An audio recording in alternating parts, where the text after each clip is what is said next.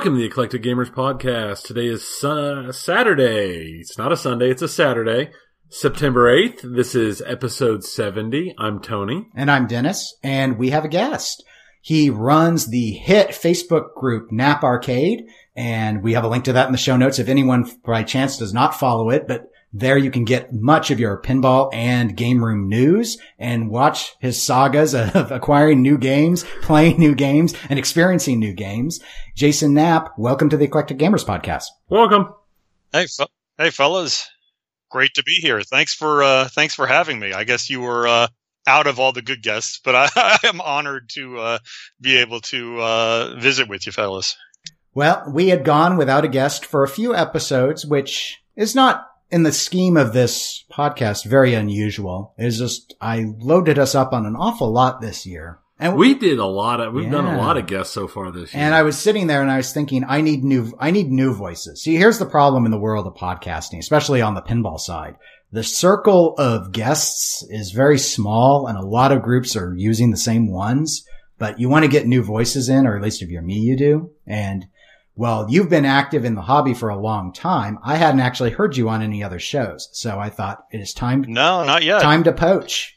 But now you, It was either George Gomez or me, probably. Oh right? gosh, George, George, Georgie, Georgie's been on everything, coast to coast. Uh, he what was it? Head to head had him. Yeah, he's been on a couple in a row. If head to head gets some, you just got. I just got to move on because then everyone's already heard it already, Right. Because they're so popular. yeah. Uh, but Well, I've been listening to you guys for a long time. I think I was one. I, I don't know how many episodes it was, but it was back when you were still doing tabletop pretty heavily, and well, no, I wouldn't say it was ever heavy. I, It was there. it still it was better than existed. zero. It Right. hadn't, it hadn't been removed Yeah. from the listing as of yet. Yeah, that, and Yeah, that was my fault. I uh, unfortunately I am virtually no help to Tony in keeping that segment going. So And, that- uh, that's why I had to fall away because I just I could I was never contributing to it. and, and when I was doing, and, and most of the gaming that I did, uh, board gaming wise happens the exact same time as almost all of the pinball. So I kind of made a choice between, I had to choose between going to a board gaming group or a pinball group. So I started going to the pinball more often. Mhm. So, Mm, Choose your house. so, wise choice. Uh, yeah. very wise Yeah. choice. so th- there's, I still play occasionally, but it, it, it's pretty rare at this point. It's like a special occasion thing. And we didn't even do the special occasion this summer that I've normally done for the last several summers because I couldn't get the time off and I was doing something else that weekend anyway. Too busy. Too busy. Well, I know you guys had the the family game nights or the or just the game nights in general, and then you had the uh, some sort of uh, conference up by you, Yeah. some sort of Yeah. uh, gaming conference. Yeah, that was the that that was the conference uh, we skipped this year, and then our game nights. We call them game nights, but we only occasionally actually play games. I mean, this last one was at my house and was technically a game night because we watched a game being played because we watched the uh, the the Overwatch uh, uh, uh, uh, All Star game lead up Yeah. stuff, But we didn't play in but it. we didn't play. Anything. I probably could have qualified because I'm pretty good. But Yeah. Yeah, I could have If qualified watching, as a ga- if caster. watching games on Twitch is game night, then I'm uh, having game night every day. I guess 'cause I've been Everyone, addicted yeah. to people on Twitch lately. Everyone's game night uh, runs a little bit differently depending who hosts, anyway. So, yeah. so, well, we're in our intro segment. So, Jason, I don't know what if you want to talk a little bit about your Knapp Arcade group or anything, and just give the give the listeners some background. Oh yeah, you know it's funny. I didn't really intend for it to be a, a web page from my arcade or anything, but what had ended up happening was, oh, it was a couple years. I would say at least four years ago, maybe. I ran. I got one of the, uh, you know, the arachnid dartboards that have the screens in them. Nope, no idea. Uh, the- ones you see at the ones you see at bars. Oh, where yeah. they're, they're Yeah, we've got one of yeah, the soft tip darts, and it's got the video screen, and then you play darts against other people, and it keeps your score and everything. Yeah, they've got that Uh, I got. Yeah, I had gotten a uh, an Arachnid Galaxy too because my son and I had played one on a cruise at an Irish pub uh, in, in the cruise, and we really liked it. So I picked one up, and I, I decided to have a uh, charity tournament. So I did a, uh charity dart tournament to benefit uh, St. Jude's Children Hospital, and um, I created a page for it just so everyone would know, you know, so they could say whether they were coming, and it had a link to donate to uh, St. Jude's and a couple things. And then, uh, you know, after that, the page kind of just stayed up there and sat. And then I was posting a lot of arcade stuff on my regular Facebook page where people from town and all these other people who really don't care all that much were seeing it. So I was like, you know what? I'm going to start throwing this stuff up, up on the, uh, charity dart tournament site. So I just changed it from the charity dart tournament to Knapp Arcade. And then, you know, I always love talking about all this stuff and I'm in competitive intelligence and general life for my career for many, many years. So I'm always looking for news about pinball and arcades and stuff that interests me. So I just end up throwing it up there and trying to talk to people about it from time to time. So I post tons of news articles about pinball and arcades and everything else. And there's a lot of people that kind of hang out and it's fun to talk to. It's a little bit more civilized than say a Pinside or something like that because you actually have your real face and real name associated with it in most instances so you can't be as jerky at least if people know who you are. Yeah it's kind of become a staple of my my facebook thing now. I've i've gone through and this is going to be horrible but most of the people who this would be horrible to don't actually listen to the podcast but pretty much everybody except for very close friends including large amounts of family have been totally muted by me so my Facebook feed is, you know, Dennis and my wife and my parents and like 40 some odd pinball related items at, and video game related items at this point. And a few other friends and like one guy from work. That hmm. that's a everybody else. that's a lucky guy if he's the only one that made the cut. Yeah, everybody else is mute. Well, he's the one I actually have conversations with fairly often. So oh, so cool. everything else it's just been every. I started by doing the. uh They added that thirty day mute, so I just started thirty day muting, and then I got so pissed off when the thirty day mute came off, and all of a sudden all these people reappeared. I just hit everybody. yeah, I've definitely, I've definitely, uh, like remained friends, but unfollowed a lot of people from just town and random stuff. And I, I end up trying to friend as many people in pinball as possible. Just anyone who's like into pinball or arcades, I generally send shoot them a friend request or whatever because I I love talking about this stuff and I love seeing people's random pickups and you know those pictures of people with the arcade machine in the back of their car, the selfies and stuff yeah. like that. All that stuff I find is pretty cool. So it, it was funny. I saw a meme on Facebook the other day, and someone said, the way I know that someone's not real is if they're a, a beautiful woman and they've friended me. I only friend uh, sloppy people who have arcade machines in their pictures. Because you always get a million fake, uh, you know, Russian or whatever requests from uh, from Facebook. Yeah. Thank you for the introduction, Jason. Tony, I haven't thanked you for your introduction yet because you haven't given it. Oh no. So why don't you go? What have I been doing? I've been working yeah. and I know I don't have any good introduction. Actually, uh, that's a lie. I picked up, I, I picked up some, I've been doing a lot of movie watching lately and TV show watching, which we've been talking about on the, which let me, we, I say we like there's any conversation. I'm posting a ton of stuff in the movies and TV section of the Discord about it. Mm. And uh, just like stream of consciousness stuff as I'm watching the show. So we do have a Discord, and I'm sure it'll be included in the show notes or on the web page, or it, it's somewhere. Yeah, or, or I don't even think I know what that is. What is a Discord? Uh, Discord is kind of um, it's like Twitter. Well, kind of. It's like a having a, a Discord server is basically like having our own little chat room that you can set up chats and cool. separate little things. That's it's separate from Facebook. It's separate from anything else. And we don't kind of follow the rules that we do with like, like being super clean and this and that. We're, we're less mm. concerned about that on the Discord. And there, it's got, we've got it where we talk about a lot of the non video game and non pinball related stuff. Cause we've got a whole section where I just had a massive discussion about music and, and, mm you know, we have this and that. We have general sections and where I occasionally post memes and videos that I find interesting that I found online. It's stuff that I like a lot of people put on Facebook, but I don't like to put on Facebook. So. Oh, cool. I'll have to check it out. Yeah, there's a link off of our uh, main website, eclecticgamers.com. Uh, some of the other shows are doing this. Buffalo Pinball, for example, they have a Discord.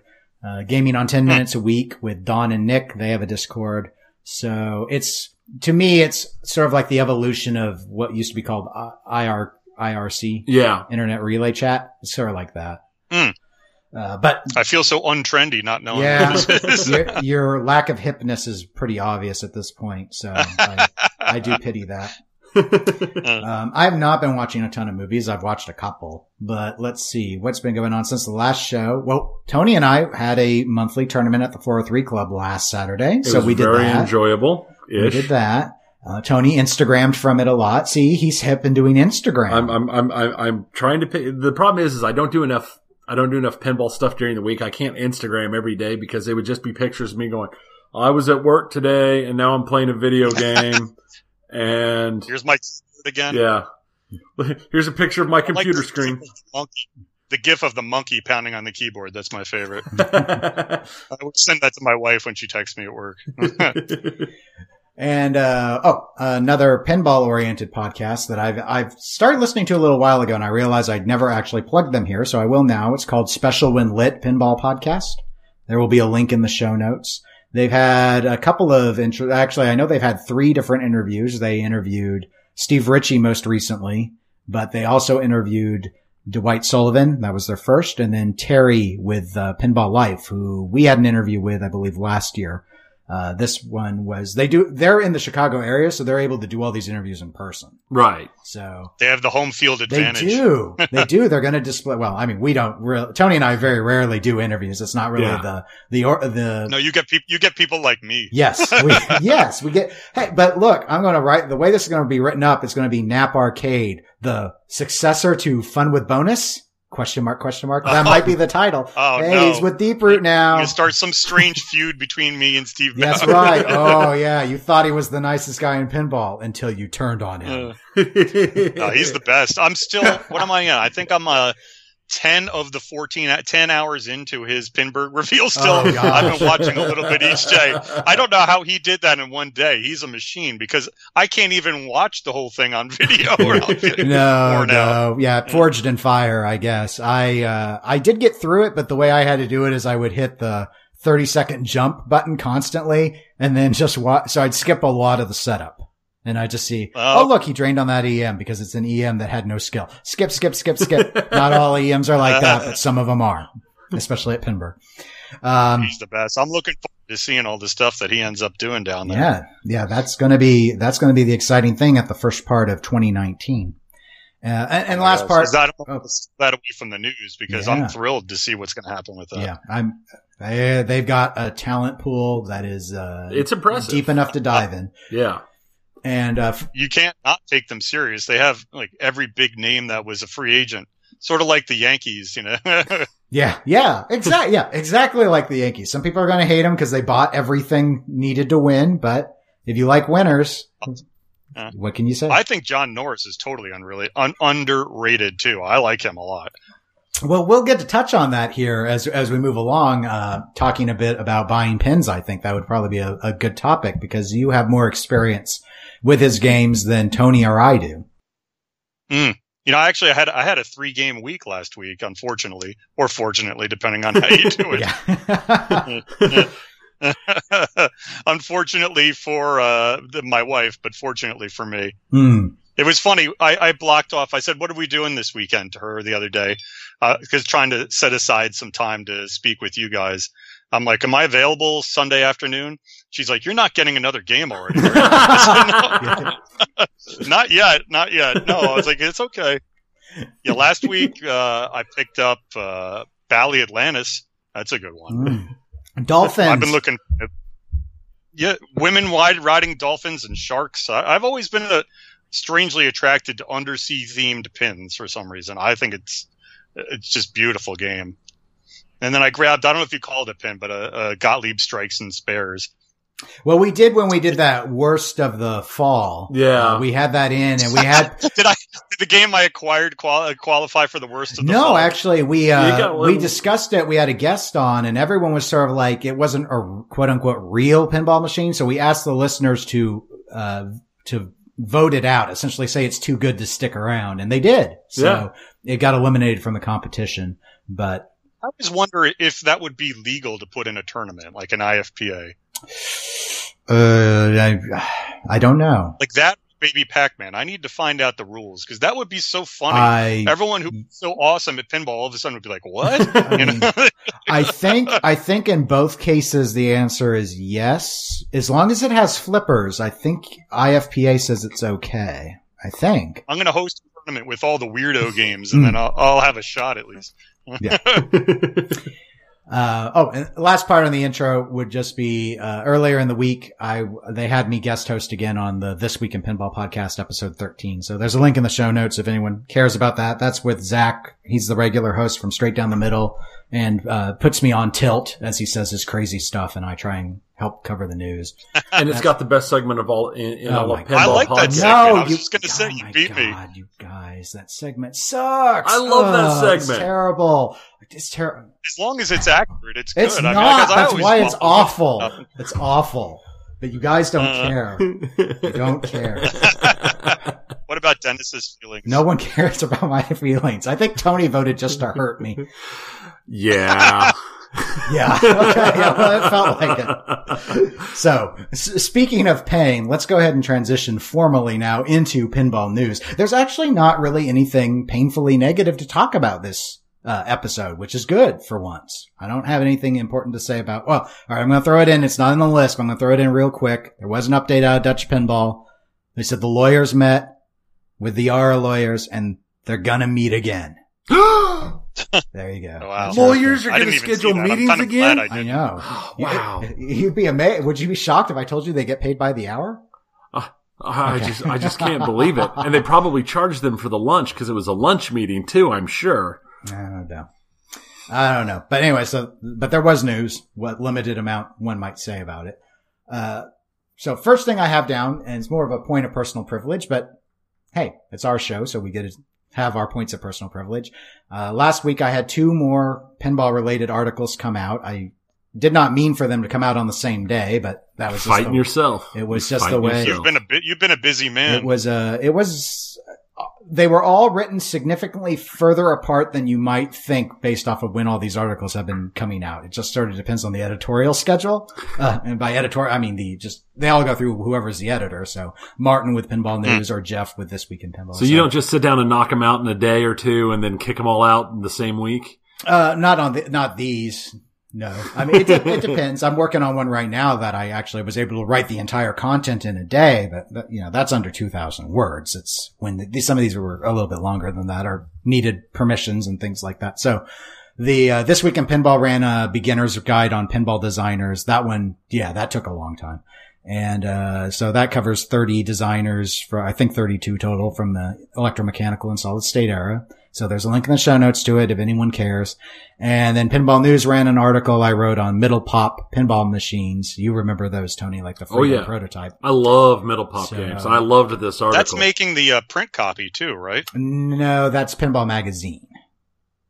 Oh, okay, okay. I've never been, I've never written for Pinball Magazine. I doubt they would want me to, but, uh, it gets, it gets confusing because I think that, uh, Pinball News and Pinball Magazine, they have a monthly podcast and they mentioned the, the article on there and it was the Hmm. Pinball Magazine editor who mentioned the Pinball News article. So it could be confusing. I listened people. to both. Yeah. Yeah. Yeah. So, but no, it's, uh, it's just, it's on the digital one. So, uh, Pinball Magazine was already to print by the time I even wrote this thing. So anyway, so links in the show notes to those. So I don't think there's really anything necessary to discuss on it unless you want to talk about designers or, or middle pop pinball machines. Middle pops are fun. I like middle pops. Okay. I had someone come up to me and said, I read your article. And then I, uh, you know, I did the whole brush off the fingernails and I said, which? and then he, he looked I'm at sorry. me. Which of my published Yeah, pieces are you referring to? He looked at me like I was a big dork and he said, the middle pop one. I said, Oh, what'd you think? He said, I really like the article. I'm pretty sure I hate all those games. And I said, I'm, I'm glad, I'm glad I helped you arrive at that decision. So Here's a question for, for you. What's the newest middle pop game? The last one that was produced? that was the one called Millionaire, not to be confused by the System 11 Millionaire made by Sega Enterprises in 1977. I thought it's the. I thought you were talking about the one everyone rethemes as the Trump pin. Did Oh. I ever see that? Oh yeah, no, no. I, They- one rethemes the millionaire like that. Yeah, the uh, the Sega Enterprises millionaire. I've not even been able to find a, an actual photo. There were pictures of a flyer, but I was not able to secure permission to use it, so I I didn't include it in the article. But it's an interesting lower layout because the flipper design on it is much more like what we kind of think of today as a standard three inch flipper layout. They're not dropped really low like they were with Norm Clark. Yeah. And I wondered, would that play close enough to traditional that most people who don't like middle pops would like it? I don't know. I, I, Seeing as we've love never see seen game- one, and I've- we, and much less you can't even find a it. picture of No. one or gameplay of one. I even not. emailed the, uh, the Tokyo Pinball Museum and asked them, I mean, I don't know if they know, know English or not, but I tried. They're like, what is this guy doing? I asked them if they possibly had a line on any photos of one. Uh, or if someone could take some footage and put on YouTube, or take some footage and I'd put it on YouTube, but they did not. Not at the Pinball Hall of Fame. I'm surprised they wouldn't have one. Yeah, I don't know what the, uh, how Sega Enterprises was only games designed for the local Japanese market and not very many made Oh. it over. And I think even, Hmm. uh, Pinball Hall of Fame's reach has been limited on accessing. It's not like Zaccaria or Sonic or some of the others that was relatively to get to, easy to get to. They're, um, just not, not findable apparently. So anyway, I couldn't find anything. But. Well, now you have to fly to Japan, find one, buy it, ship it back.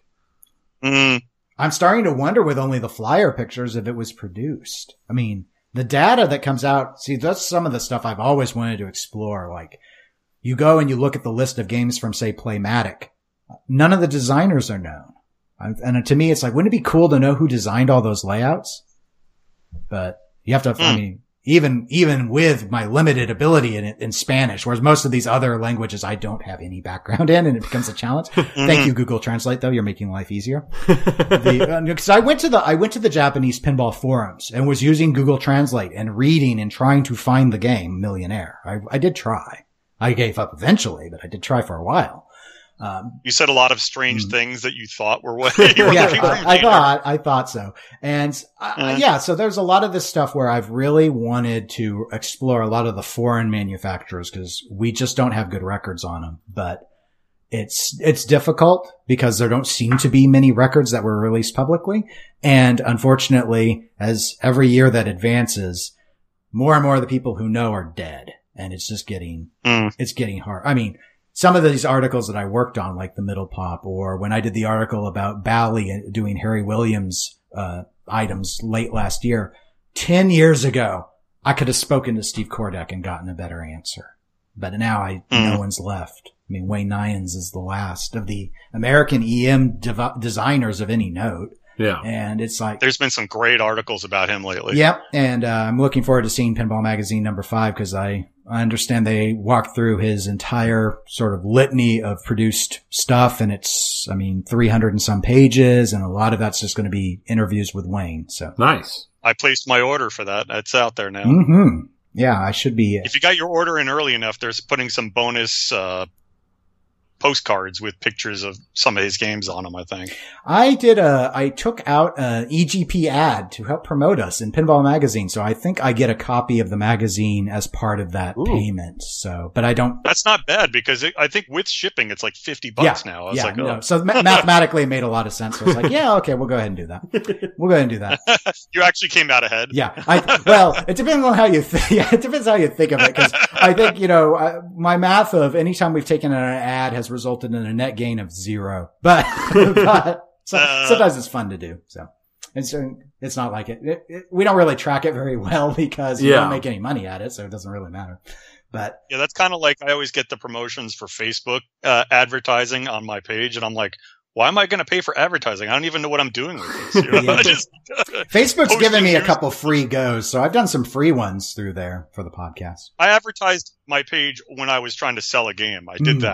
that. like I was trying to. What was I trying to sell? I don't know. I was having a hard time selling something, so I did a, a Facebook ad. Big hurt. No, it was not. It was not a big hurt. Uh, I think I can see it here. Let's see. I have a list of everything I sold. Waterworld. It might have been either Baby Pac Man or X Files or something like that. Mm, yeah. I don't know. Baby Pac-Man scares people, so that it might have been that one. That's my guess. But X Files is just That was such my a first. wonderful. That was my first pin, if you call that a pin. I would. I would call that Baby That's how Pac-Man I pin. uh, dipped my toe into the world of pinball, and then it sucked me in full with a giant riptide. Yeah, it's a vicious hobby. And speaking of vicious hobby, let's go to the next news item, which is Spooky, Spooky Pinball. They have a podcast, monthly podcast, and apparently on that podcast, they talked a little bit about total nuclear annihilation or TNA to the masses, except when broadcasting to a major audience at Pinburg, in which case you must say it fully out to not confuse people. And you might get a bigger crowd if you said it you, like that. you might, but apparently, apparently Twitch is sensitive to it. So Competitive TNA? Yeah! So what Spooky indicated was the sales that they currently have, or the orders, I should Mhm. say, for TNA are almost to 500 units. So what they have decided to do is they are going to make 550 units and then they are pushing pause on that assembly. They need to ensure that they get Alice Cooper's Nightmare Castle out within the 18 month window that they promised. Yeah. And so they don't want to run the sub line on TNA anymore. So they've set that number. That will probably let them have some of these in stock and they'll be able to sell these TNAs off. They may revisit it once demand in, comes back at some point, but it could be years because they don't think that they'll immediately need to worry about it and they need to prioritize getting their rest of their lineup going. So Right. And looking at their next game beyond Alice Cooper. yeah, that would be my guess. Uh, Jason, what are your thoughts on that decision? Make sense to you? Oh well, it does. I mean, uh, they're a pretty small manufacturing company, so for them to actually get any Alice Coopers out there in decent numbers, uh, they probably had to do it. I would think. I mean, if, you know, to have a sort of scarcity associated with TNA is probably not a bad thing either. I think that really keeps the uh, buzz going and the demand up and, and what have you. I mean, I, I would love to get one one of these days, but Me too. I don't know. It's just a little.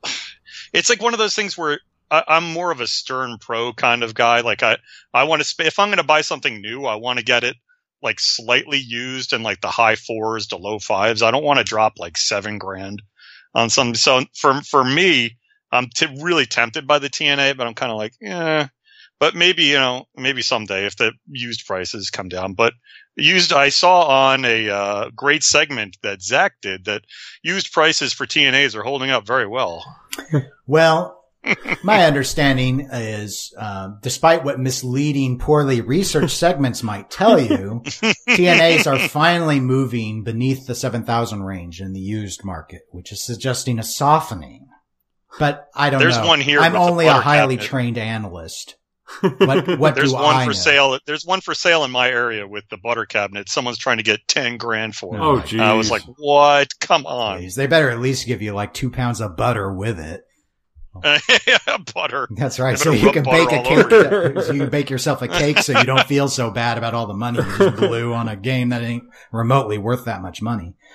But Uh, so anyway, yeah, it, ma- it makes sense to me that they would go ahead and do the pause thing. I think that that was sort of an, I mean, I suppose if they had it all to do over again, they could have, if they could have taken back announcing Alice Cooper and just kept doing TNAs as fast as they could for as long as the demand held up and let them continue to develop their code for the shift to P-ROC, maybe that would have made better strategic sense. But once you revealed Alice Cooper, Right. I think it's smart that they stick with trying to keep their promise on the 18 month Right. goal. I think I think if they're going to make a if they're going to put a gap in production somewhere, it needs to be post Alice Cooper and before their next game announcement. I agree with you. Yeah, I don't think they really knew that TNA was just going to knock the ball out of the park like it did either. I mean, I saw or not saw, but I heard the interview with Scott Danesi recently, and it might have been head to head, or it was either head to head, probably. And he was saying they were taking bets in the beginning of how many they would produce. And he was saying like 200, 300. And some of the wild people were like 400 and everyone was like laughing at the time. And now, I mean, they've blown right past that to 550 and there's still demand for it. You know, one of the things about TNA I, that I think will be positive for the pricing long term is just that thing does great. It seems to do great on location. I'm not an operator, but anytime I go to a place that's like a good location pinball place, they have a TNA. Uh, it, the, the, the ratio of TNAs that exist to number of times I've seen it on location at good pinball places is, is way out of whack. I mean, it, it's very popular. Yeah, I we don't have one in the area, but it, a lot of the area players have been demanding that we get one because uh, its structure is ideal to tournament play. Yeah. and that's Yeah, I'm- really. I'm, what, surprised you don't have one because I've seen it at the Pinball Gallery. I've seen it at Eight on the Break. I've seen it at Rock Fantasy. They have it at Sunshine Laundromat. I mean, these are like I could just name like five or six places off the top of my head around here that have it. Yeah, and we we touch on it from time to time on the show, and I, I don't like to because I'm not trying to run Spooky down specifically, but uh, whenever I've consulted privately with the area operators or owners who Mm. uh, hobby operate or operate on a higher scale, the the reputation that company has amongst our area is just too poor. It's a mix. Yeah. It's a mix of not being treated well when calling for tech support, and it's been an issue about that the games for some that the games don't they break too much, and so they're, when they're broken, they there's a learning curve though too. I think uh, you know with them. I mean, you could expect that their first game or two is probably not going to be as reliable as it will down the road. I I haven't heard anything specific about TNAs being problematic. One thing that I've noticed about it that's kind of interesting though, I'm pretty sure every time I've seen it on location, it's only been with coin. I don't think I've ever seen a TNA with a dollar bill acceptor in it, Hmm. which is kind of odd. Hmm. That is Yeah. weird. Yeah, we have a. I mean, yeah, really for us, it really depends. We we we do have a number of machines where they they have gone ahead and just kept the quarter the quarter units in, but most of the games uh, around here do not price at a dollar. They're almost all under. Yeah. 75 cents and 50 cents tend to be the, the typical rates for us. Even, yeah, the, there's even they're the they're stuff. getting up there. Usually, what it is is the the newest game or two is a buck. You know, whatever is the the, the latest and greatest, and then everything else kind of graduates down to seventy five cents. There's not a ton of fifty cent play, I don't think, around. Uh, not that I'm aware of, but usually the newest ones are a buck. Yeah, for us, it, it depends on the location. Our, our biggest location that, that has the highly maintained pins, which Tony mentioned earlier, 403 Club. I think the, the average rate there is 75 cents. New games that come in often will come in at a dollar, but only be at that rate for about a month or so. JJP games might stay at that rate longer. Yeah. And then nothing's really under, uh, 75 cents except if they have a very classic pin, that- which might be at 50. Mm. Then we have a couple other highly maintained locations further south. Most of their games are on 50 cents. The newer stuff tends to be 75 and the classic stuff's 25. So that's sort of the There's a place by me that has to. JJP games. I'm trying to think. I don't know if they were a dollar fifty or two dollars. I was like, what? I've never played a JJP game that was worth two dollars for a single play. I did get a lot of replays out of it though. I think they have the replays set really easy. Hmm. because I was just loading up on free games, and if I'm loading up on free games, then you know that it must be set reasonably. It's because you're you're a master pinball player. Yeah. Mas- My master eight builder. something IFPA ranking. Yes. That's just because you limit the number of tournaments you play in. It's all it's Oh, sandbagging. yeah. yeah. Sandbagger. I st- I really only started. Uh, I've only been to two in-person tournaments. I really only started this year. I wanted to go last year, but then a couple of heart surgeries got in the way, so I kind of, I kind of was Yeah, that'll that'll that'll do it. Yeah, it could. Maybe. It sounds like an excuse. I should have manned up. Yeah. Uh, they should have wheeled you in on the chair. Pop some baby aspirin and get over it. Uh, last pinball news item that we have is, uh, Deadflip, Jack Danger. He streamed the Deadpool Premium gameplay over with Stern. We have a link to the archived footage in the show notes for anyone who wants to check it out. And special thanks to Jason, who this morning tagged me because he finally found the disco mode. I went through the footage yesterday and I didn't see it. Yeah. But I wasn't going to sit there and watch three hours of gameplay or two and a half or whatever. I it was. think it was about at the one hour mark, give or take a little bit. You know, So I was jumping around the stream looking at different modes and such to try and see how it, how it played out. Jason, do you want to lead us off? What were your thoughts in terms of any differences between the premium model and, and the pro version? Yeah, I mean, what I, what I thought was when I first saw the art and I saw the gameplay and the theme, I really wanted to get a Deadpool, and I was like, all right, I'm getting a pro, I'm getting a pro, and I was like, well, let's see what it looks like and let's play it first, and then. Of course, I'm not able to control myself, and I've bought three things since then, so I don't have the funds to do that. But uh, uh, I, I I always like pros when there's not a huge difference between the pro and the premium or LE. I have a, um, a Star Trek, and I think that the Deadpool kind of reminds me of Star Trek in a way. I think it. I mean, there's one shot that's different between the pro and the premium. I guess it's the lifting ramp, but other than that, I mean, the art's different. But I, to me, there didn't seem to be that big a difference. I, you know, I, I watched the uh, the disco multi ball. That's what I was really uh, scrolling through the stream for, and you know, I, I was kind of underwhelmed by it. I'm going to be honest. I think they need to turn the lights, either the GI or the other lights, down more, or use different, more focused uh, LEDs or something. But it really, it at least in the stream, it didn't really look that impressive to me. And, and maybe that's just a function of you know streaming things sometimes looks a little different than it does in real life maybe the the visual effect from the disco ball is a little bit more impressive when you're actually seeing it in person but you know not only that but if you really wanted the disco ball just for the look itself i know there's a couple of companies already at least two already working on prototype mods for it so that'll be out there for sure it won't interact with the game like the premium will but I mean, for, I mean, it'll be like 95% of the way there. So for me, I would think the pro is the way to go for it. Okay. Tony, did you happen to see any of the premium footage? No, I didn't. I never got a chance. I've been on call. Yeah, I looked at it, uh, as I noted. Uh, same thing looking at the disco footage. It was a little, a little underwhelming. I mean, it looked, it looked like a disco ball going off in there, which as far as sort of club effects go, the disco ball isn't really the most flashy thing. It's, it's iconic, but it's really just one. Yeah, I was sort of thinking though, colored lights or looking at wanting to see something to the level of the lasers on Star Well, that Trek was my LE. question: is, is And- was it to Mhm. that level? No. because that No. was su- that's super impressive. It definitely does not show up nearly as much. And I think that on the Star Trek, they're actually using a laser, right? It's not a bright LED.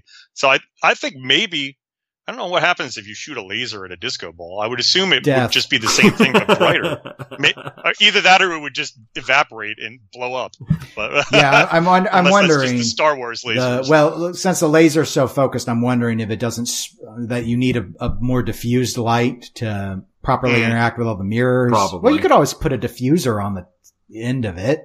And the end of it the just laser. doesn't show. It doesn't show up as well as the effect during the uh, Star Trek multiball. Yeah, and I wondered if maybe I, I agree with you, Jason. Part of it is probably just that it, it would be more noticeable in person versus on stream, and then on the stream, they had a disco ball in the room and the lights were down, so there was already Mm. like stars flying around. It was double disco. yeah. I kind of thought maybe if they're. I, I did I did make sure it wasn't their real disco ball actually throwing stars onto the playfield, but yeah, it made me think Mhm. uh, I get that they're going for the atmosphere there, but maybe how they lit the whole room overall was making it look less impressive than it would have been in a totally dark room or maybe even in a totally lit room.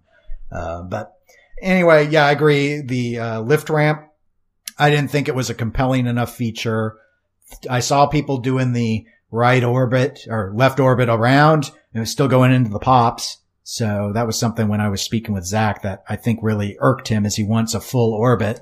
And there's an Mm. answer to that. It's called buy a Steve Ritchie game. But, uh, in this case, uh, in both instances, just like on the right, if you didn't have enough force, it falls into the pops, falls into them quickly.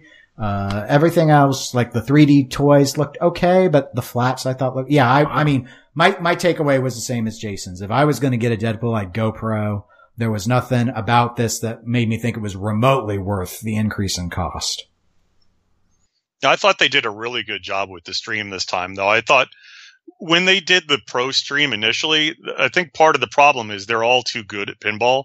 I mean, everyone says, "Oh, wow, the Deadpool is way too long of ball times," but you're looking at like anyone from the top 10 to top 100 pinball players in the world playing. I mean, they made Keith Elwin and Zach play with one hand, I think, just to try to make it a little bit Yeah. a little bit less uh, a little bit less long. So I think bringing in people who know pinball like the bells and chimes but aren't like top 10 players in the world was probably a pretty good move.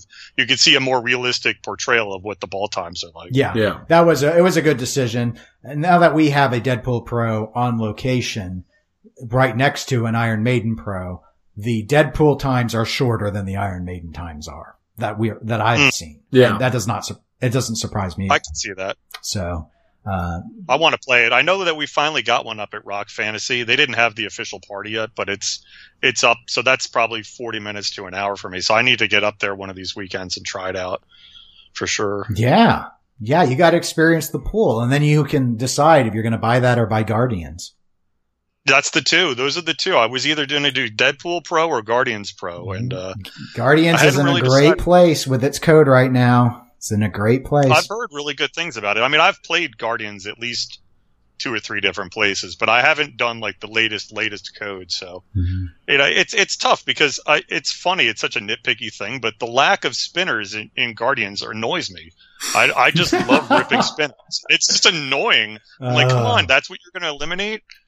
Yeah, well, look, the importance of spinners is greatly diminished now. Uh, You, Iron Maiden, in a way, was a bit of a throwback to it. I think that's part of the appeal, though, that a lot of people have with Deadpool is those 80s sound effects that they've got going on in that game. That's one thing I do. Even if that spinner isn't really where you go for all the points, uh, it still sounds like it is. It's so satisfying just blowing up a spinner. I mean, if you're in a tournament and you have a game that's older and you don't know what it is, just blast the spinner over and over again. Mhm. Or if it was made by Stern Electronics, blast the spinner. Sorry, Steve Kirk knew how to do How one great was thing. that that they have all those they have all those games in the background in the uh, Deadpool Yeah. lobby or whatever that is, the Sea Witch and the Meteor.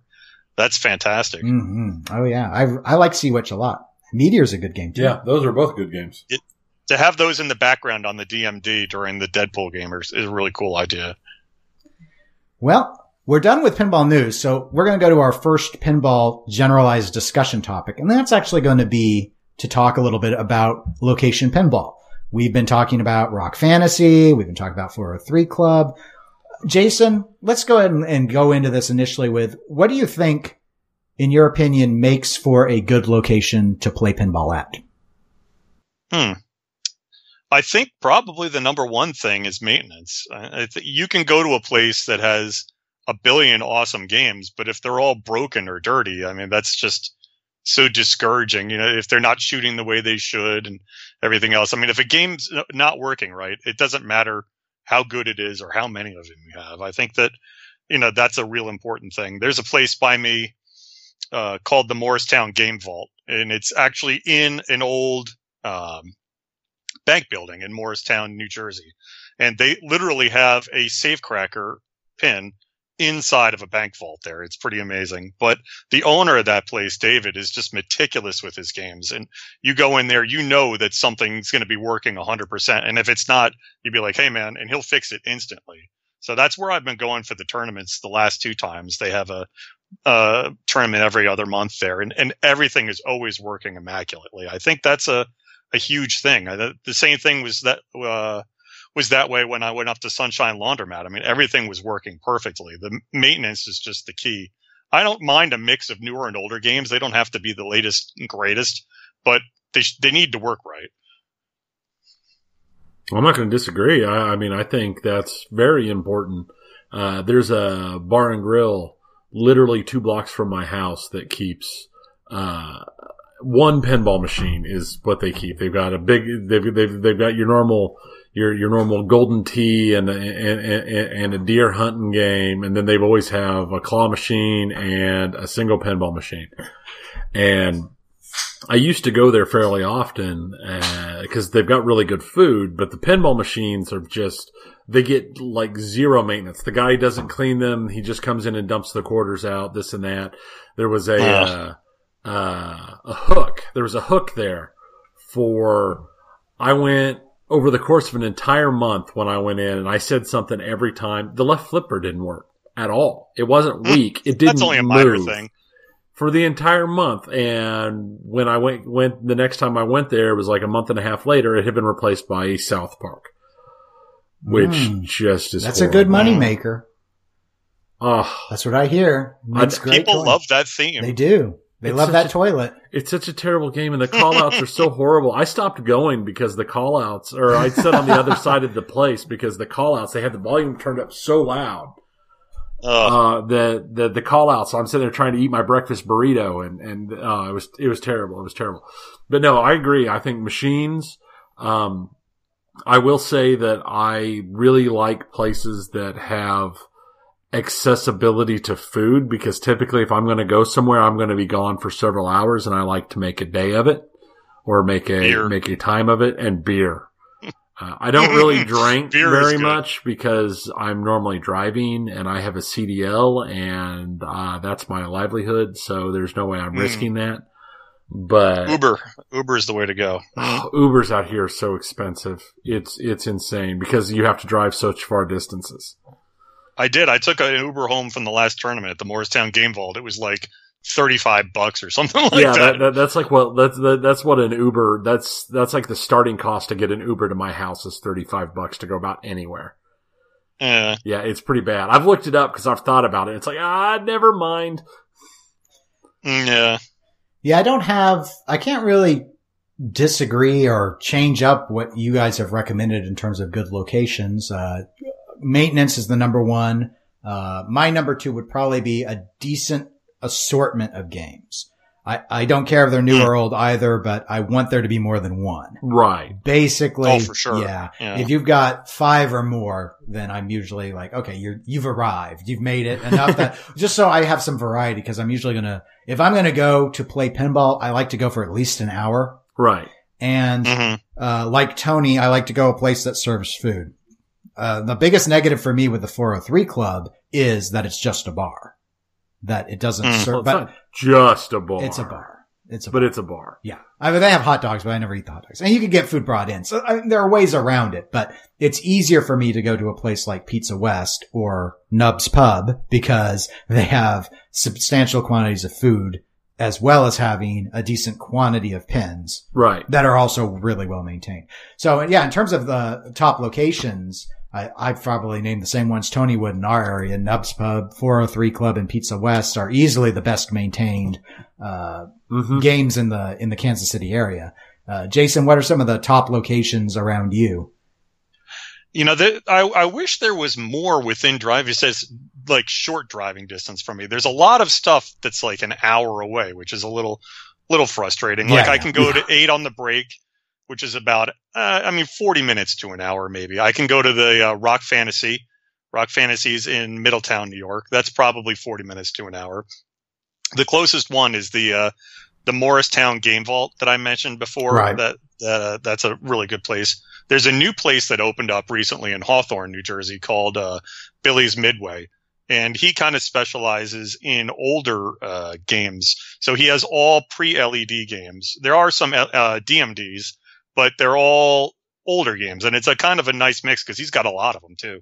I think he's got like 20 pins like that or something along those lines there.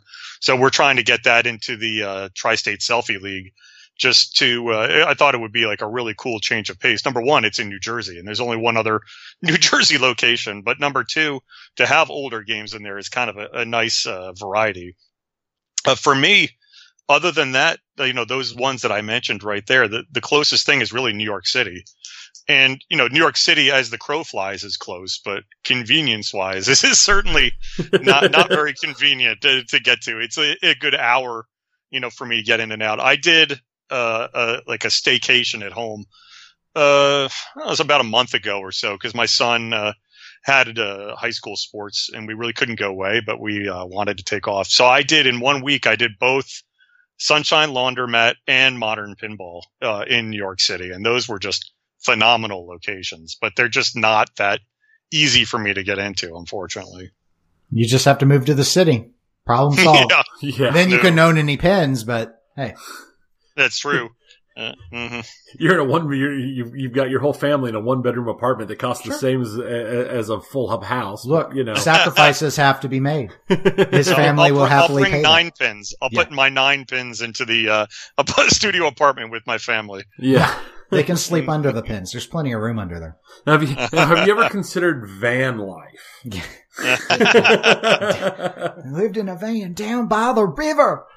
I saw someone on Facebook that had a mobile home and they put a cabaret, couple cabaret video games in it, like a Centipede and a Missile Command or something like that. So I Hmm. just need smaller pins. That's what I Right. need. Yeah, safecracker. yeah, that That's Buy would that, work. safe, buy that safecracker. I finally uh, actually cracked the safe the, like the last time I went down and played it. It was my uh, accomplishment for the trip. And there was Nice. no token. No, there was no tokens. No. Oh, Uh, ruined, wrecked. If I had the tokens, I can't blame someone for not putting them out on location. I don't think I would either. Well, I mean, I could see it. It would depend. I mean, I could see maybe doing if you uh uh made had custom tokens made specifically for the location that people would turn back in for like a free beer or something. That's pretty cool. Hmm. Well, that was the original idea. Yeah, Apparently, That's like was the uh, ice cold beer, right? right. That's where you would win. You would clear ice cold beer, and you would get a game. Yeah. Yeah. We played beer. that at Texas. That was down in Texas. Yeah. the ice cold beer I machine. saw Yes. yesterday. Uh, there was a stream of Robert Robert Gagno. You know the pinball player. Yeah, Yep.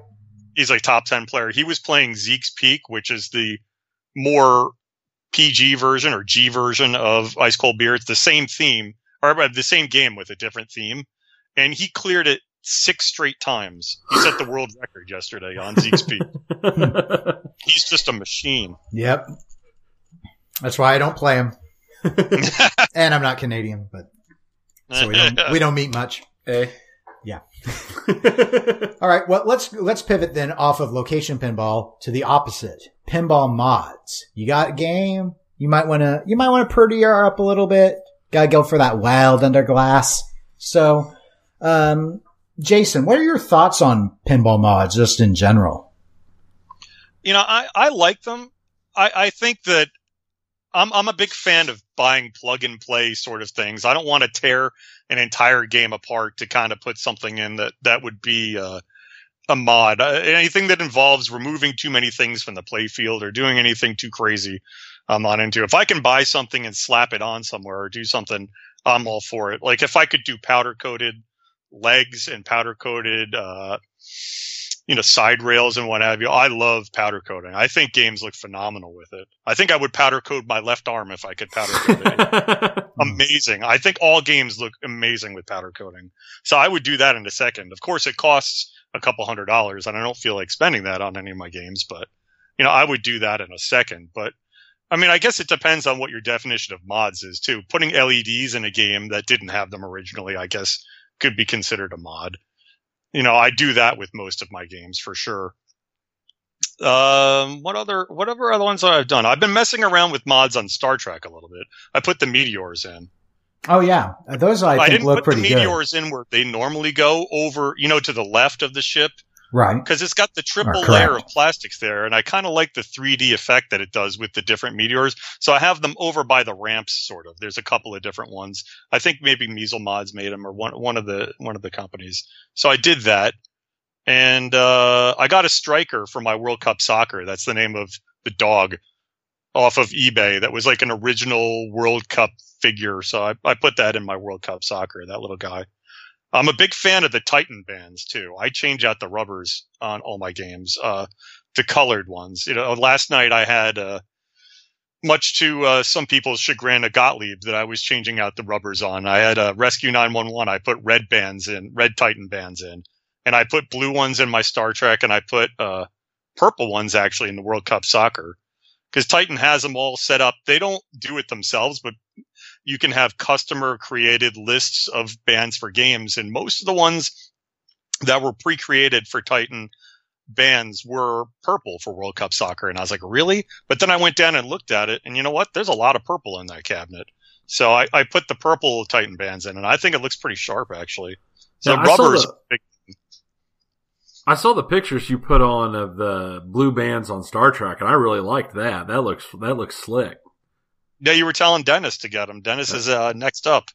I have a big bag of regular, you know, normal proper rubber, and until that's run, until I run out of that, I'm not inclined to go and buy Titan. But if I were to buy um, more silicon based bands, it would probably be Titan at this point because I won't buy super bands. So what you're saying is that I need to write down tight blue Titan bands for your birthday because isn't your birthday Oh. your birthday is coming up? You know what? list, Do you know how list. long it takes to re-rubber a game? Blue Titan. You had Jason telling you about how he doesn't want to take a bunch of stuff off, and then he tells you about how he's Yeah. re-rubbering, which is all about taking off. Like tell you- Jurassic Park was the worst re-rubber job I ever did.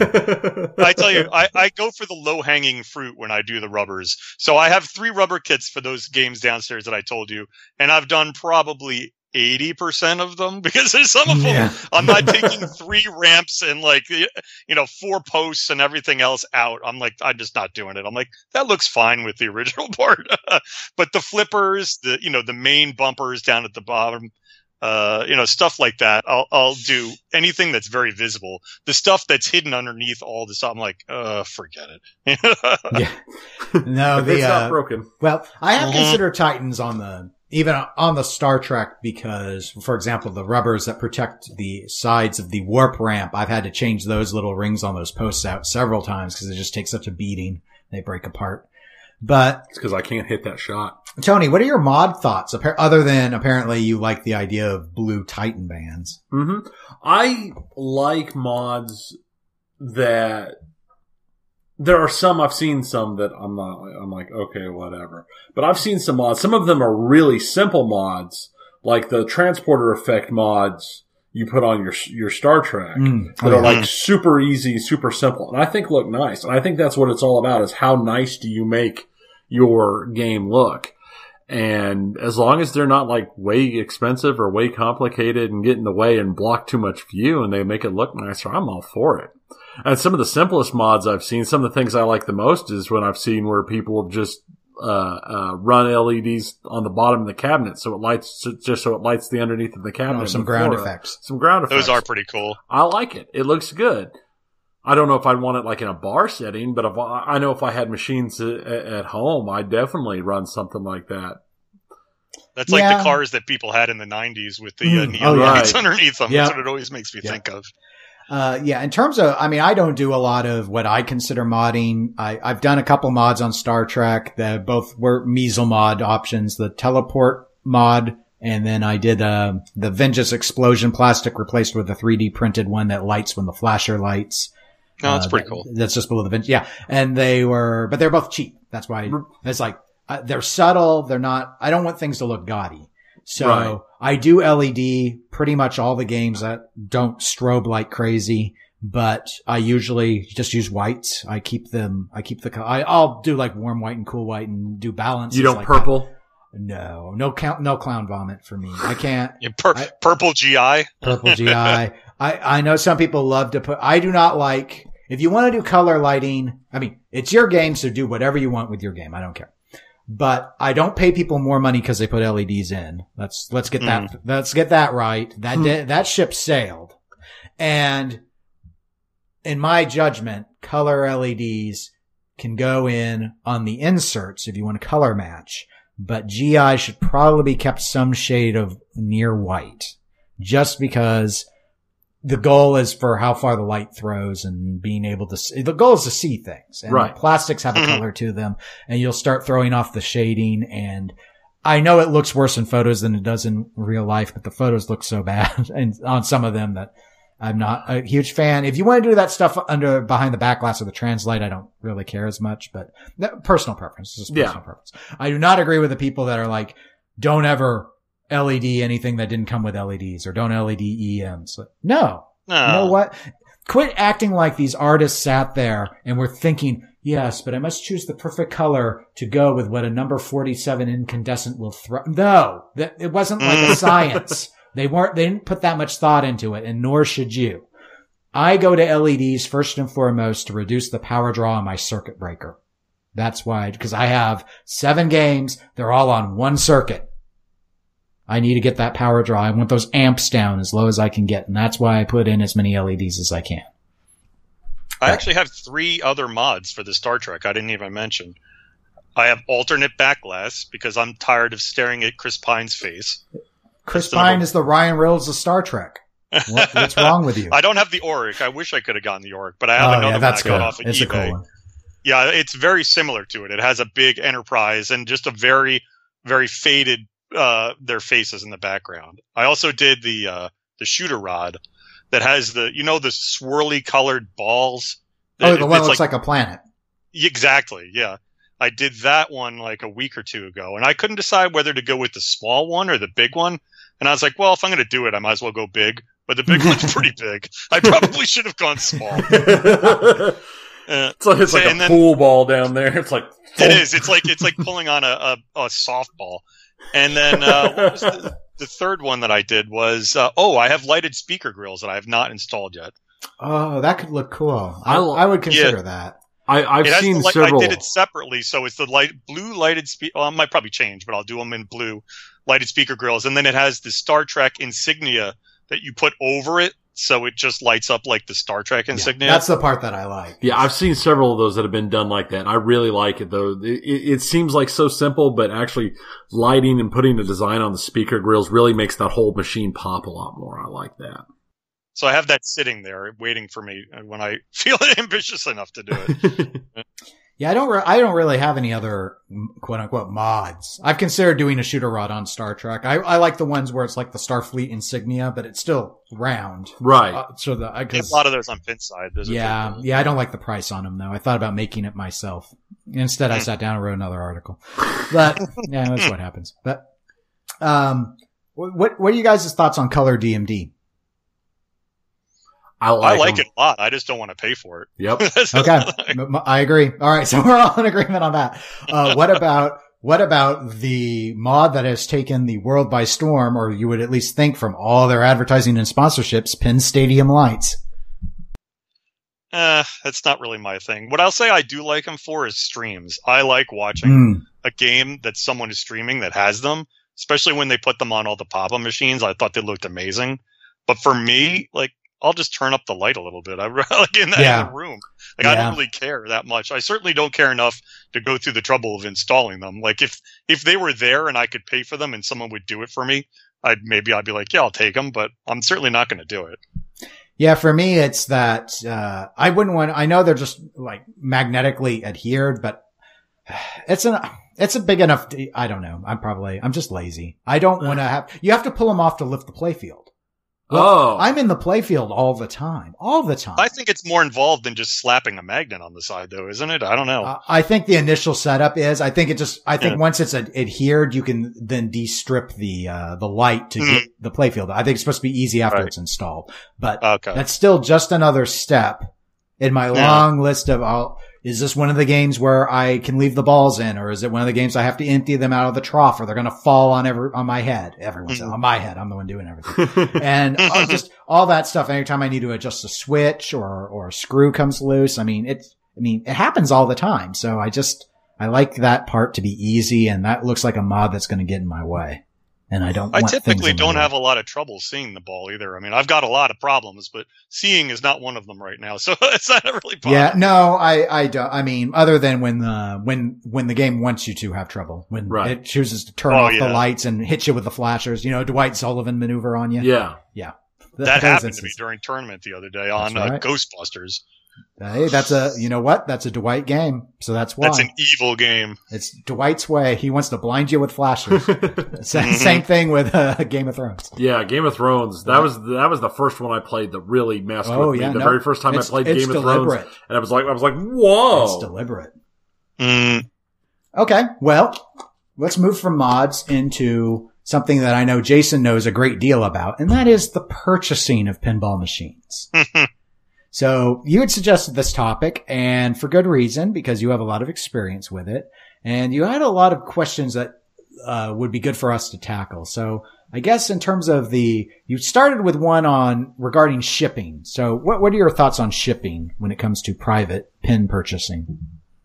I personally prefer not to. I mean, it depends. Because I'm not going around buying like a $10,000 Cactus Canyon. If I was buying like a $10,000 Cactus Canyon and shipping was a couple hundred dollars, I'd be like, eh, okay. I'm going around buying like a $1,900 Earthshaker and then shipping is like a third of the price. And you're like, what? Like, I, it's just a, on a percentage basis, it adds too much. And, and on the flip side, shipping games out to people. I mean, I, I sold a, uh, police force last week and, and people kept asking me, will you put it on a pallet and bring it to Fastenal? And I'm like, no, I don't want to do that. What am I going to put it on some giant wooden pallet and then bring it halfway across the world to, to ship it out? It's just, it's too much work. I, I did ship one game. I had a uh, Star Wars episode one that I picked up from a bar in the city, the Pinball 2000. And, uh, I was trying to sell it locally and it really wasn't going. I thought I had it priced pretty cheap as it was really wasn't going uh, that quickly and someone in the midwest wanted it And I said, you know, yeah, I, I can ship it. And they had uh, North American Van Lines or STI, whatever the whatever the official name for it is. They came to my house and wrapped it up and took it. Like I'll do that. That's fine. But I don't want to like jump through a thousand hoops. I'd rather sell for a little bit less locally than, you know, go through all sorts of gyrations to sell a game to someone across halfway across the world. So in terms of buying, I have a guy and, uh, he's, uh, I guess he's, he's kind of a friend of mine at this point. His name is Fast Eddie and he, he is a pinball shipping and arcade shipping machine. He drives for all the way up the East Coast. I know this week he was in Pittsburgh, New Hampshire, like Virginia, and he's just a retired gentleman. He's I mean, I don't want to get into age, but he's a, he's a retired gentleman and he's just, he lifts games with one hand. He's just an absolute machine and he's probably the nicest guy in the entire universe. So anytime I do a game, I'll ship if it's something that Fast Eddie can pick up within driving distance. That's the extent of, of my shipping now. But to use like an actual Fastenal or North American Van Lines or something like that, I prefer not to. Mm. I have for purchasing games never, sh- well, other than the new in box, of course, because I was part of the arrangement. I've never had a game I've purchased shipped. I've always picked them up. Um, the furthest I've ever gone out was probably four hours one way. In terms of selling, I did ship one game. It was through STI and I, I did not list the game as being eligible for shipping. And when I was contacted and someone in Washington state wanted it, I really didn't want, I was I was like, I, I, I can let this game sit. It's an EM. It's going to sell eventually. Uh, the price, I mean, there was no, there was no dispute on the price. Uh, but they really, really wanted it. And yeah, it was through STI. And so they assured me I wouldn't have to do anything they would do. The shippers would do everything. Wasn't 100% true. Those particular shippers were you know, they wanted the head off of the game and they didn't bring wrenches. So I took the head off, but it wasn't mm. a hmm. big deal or anything. But that's Close. the only time I've done shipping myself, uh, was to accommodate that, that sale for that game. And it arrived. That must fine, have been a big so. percentage of the price again, though. it ship. was almost the entire price they paid. The ga- I think they bought that game. See, they bought that game that from me for like four hundred or four hundred and fifty bucks, and the shipping was almost four hundred. I think so. Oh, I could never. Oh, like no I way. was, I was shocked, but the, it was, the whole thing was really weird. The, I was contacted, I wasn't contacted by the guy who was buying it. They saw it on Pinside and this guy in California contacted me saying he had a friend in Washington who wanted the game, but that guy wasn't on Pinside. But he would be the one who would be talking to me and paying and all of that. And that he would prepay. His friend wasn't in Russia, was he, by any chance? No, was, no some guy who is, wasn't like a Nigerian prince or something. Yeah, no, I was like, the whole thing really made me uncomfortable. but he's like, he sent me the check ahead of time and said, we'll arrange for the shipping after the check clears. So I had the. I don't think I can't no, do it. I, well, I was like, it was low enough dollar. I wasn't overly worried. I mean, if I, if, if I got screwed, it wasn't by like a big fortune. I mean, the game only cost me 150 bucks when I got it. So I wasn't going to get too worked up about it, but it was just, yeah. So the, I got a call from the shipper and, and they're like, Hey, can we come this day? And I was like, no, the check hasn't cleared. It hasn't even arrived yet. So I'm not mm. scheduling shipping until it clears. Uh, the check came, it cleared really quick. I let the shipping come and, and do it. And the guy was like, I don't know, some guy was collecting 60s Williams wedge heads out in Washington, and I had one of the few ones he still needed. So the wedge heads are pretty popular now for some reason. Yeah, the prices have gone up a lot. Williams trash. Come on. the it's prices for the wedge heads have gone up. Yeah, we're we're gonna have a fun topic on buying pins here uh, because that's gonna be something we're gonna touch on. But um, uh, so, and uh, unfortunately for t- Tony doesn't have any games, so I know he hasn't shipped any. No, well, I wouldn't. I would never ship a game. But my reasoning is a little different. My reasoning is uh, I love to drive and I love travel. Mm.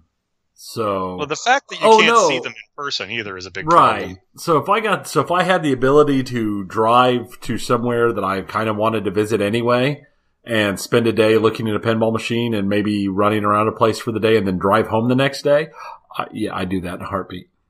Well, Tony, if you were looking for pinball games, where would you be? Where would you be watching to see to buy a game? I look primarily on Craigslist, Facebook, and I've got some warnings set for certain games on Pinside. Okay. Jason, what I is didn't know your- you could set you can set warnings for games on Pinside. I didn't know if do you, that. if you put anything in your wish list, they can Oh, do like a twice twice a week. If there's a new game, Yep. new listing, it'll they'll get an email or Yeah, or a I've- PM, however you configure it.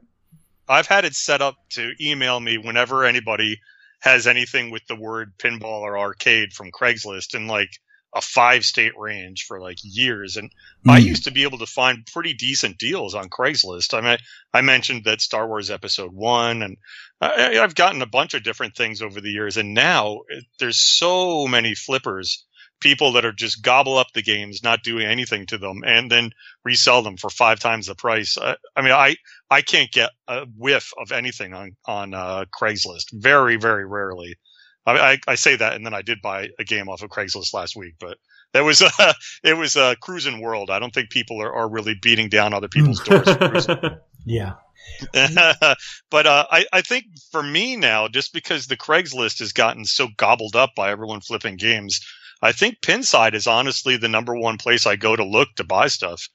You know, I, I go on there pretty frequently and, and, and see. That's where I found uh, the Atlantis that I bought last week.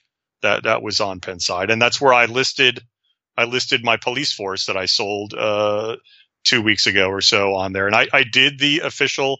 I sold this through Pinside contribution. I didn't Aw, cheap out nice. and say sold sold elsewhere. I didn't. I didn't, I didn't steal my five dollars from them or whatever it is. So I, I did the legit legit Pinside sale. But you know what else has a decent number of things is uh, Facebook now. Mhm. If if I'm going to sell something, I'll list it on Facebook first, just because it's quote unquote free. You don't really have to uh, pay you know a lot of money for Pinside, but just because Facebook, I, you get to see who you're selling it to, and I know a lot of people on there, and I can throw it on the Knapp Arcade page and like pin it to the top or whatever. So sometimes people will see it. So I would do Facebook first, and if it didn't sell on Facebook, I would list it on Pinside next. And then if I was just dying, I might list it on Craigslist because you tend to get a lot of interesting characters a lot of times from Craigslist stuff. So Hmm. th- Yeah. that would be my last choice of the three if I really had to sell something. Yeah, I, uh, well, let's see. In terms of my buys, if I think about all the games I've purchased overall, I think most of my games have come from Craigslist. Uh, I, none have come from Pinside. I've never bought through Pinside. I, Interesting. I wa- I do watch there, but it's just, it's never, never worked out. And, uh, a few have go- have come through Facebook. And then when it's come to selling, I usually, I, some of the, like, there's a area player groups, like a private group on Facebook. I'm a member of that. So when I want to sell, I usually will list there first, uh, at a lower price than I would normally list publicly to see if there's some Mhm. area player who would like the game. And then if they're not interested, I will broaden that up to list on Facebook Kansas City area. Yeah. And then if that doesn't go, I usually turn to Pinside then, and then uh, Craigslist is last resort. But depending on the game, Yeah, a lot of that has to do with who you know too, because I know a guy who runs the arcade in Hawthorne that I mentioned, Billy's Midway, and I've sold him three games just for, for less than I would have sold them to the general public. But I know that he's good. I know he's going to come over and get it and pay me in cash, and he's I, he's a nice guy. I go there and things like that. So I've sold him. Baby Pac-Man went to him. Uh, teed off, you know, Gottlieb teed off. oh yeah, I like that one. That one went there. I, I finally sold teed off and a a video game. It's called Slick Shot. It has actual pool cues, and you hit a real pool ball, but it like interacts with pool balls on the screen. So those those three games are still there on the floor, so I can go visit them. I get visitation rights Hmm. if I, if I, if Yeah. I sell them.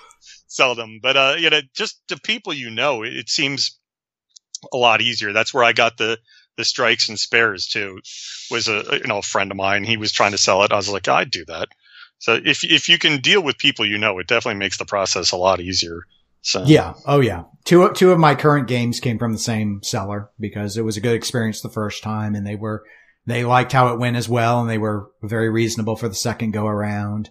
And I I may sell to another person here. So Superman's the next game to go out of the collection, and I've got a couple of area people who have expressed interest, so they'll get first dibs on it. Uh, and one of them's bought from me f- before, so So it's like, okay, yeah, I've made friend, I've made some pretty decent friends from buying and selling too. When I bought the baby Pac-Man, I made friends with someone, and then I got that's when I was first starting, and I got introduced to a whole bunch of people in the area that are in the hobby and that hang out and go and do various things. So, you know, there are some weirdos, but there's also a lot of cool people you can meet by you know buying and selling games as well. Okay.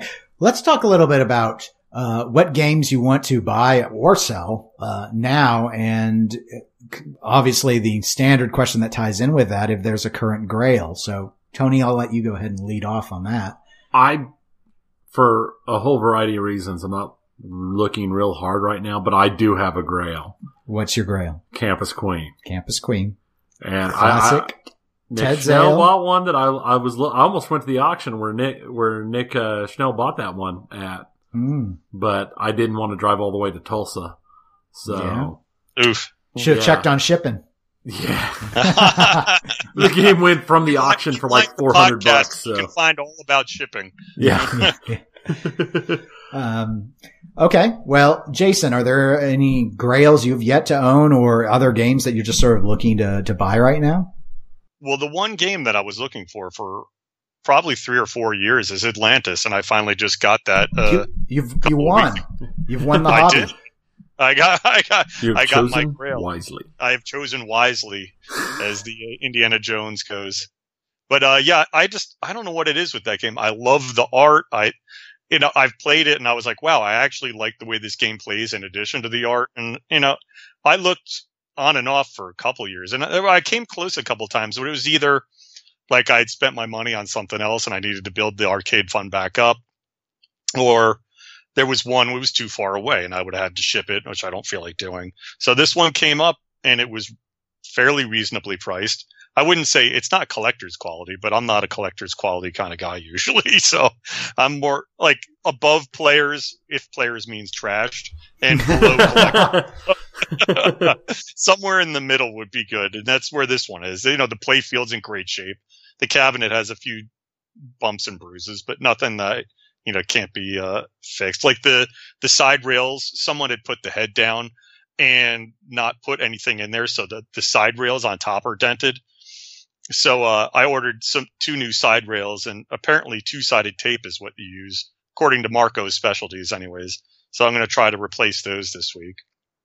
But yeah, the, the Atlantis was the one that I was really looking for for a while. And that was the only thing probably that would have kept me from buying one of the Stern Pros coming up here at the end of the year. Like I, you, you mentioned previously, I was trying to decide between Guardians and Deadpool, and that kind of got pushed back a little bit because the Atlantis did pop up on my radar. It was And- funny. I mm-hmm. was, I don't know, it was like 11:30 or midnight or something, and I was like, "Why am I still awake?" And I hit refresh on Pinside Marketplace, and it had listed like five minutes earlier. I was like, "Oh!" And I, I started typing the email right away. And it was just a funny timing. It was a good coincidence because they tend to go pretty quickly. They're for I don't know for for an older pin like they are, they're they're fairly popular. Yeah, it's, uh, I think it's a combination of the art package and possibly the rules. I can't, I know I've played one, but I don't have enough time on it to really comment. But the art package is solid. It is a good art package. That's perfect 80s or 90s cheese. I mean, it's just it's so cheesy, it's good. Yeah. Well, I, in terms of things to buy, I keep a, a, a small list from time Of to time on. Uh, there are a couple. There, well, there's one Gottlieb. I'm still been watching for a World Challenge Soccer because I re- I want to try it, or Car Hop, which is basically the same layout. So I want to try that, and I think I might have to buy it. It's about the only way, unless I get to the pop up facility. And uh, outside of that, like no title fight, no the uh, the layout of title fight is very interesting, but I know that the rules would bother me too much to want to own it. but I do want to try it. I really do want to try it just to see how I played well. one this summer it for the shoots. first time. It's pretty cool.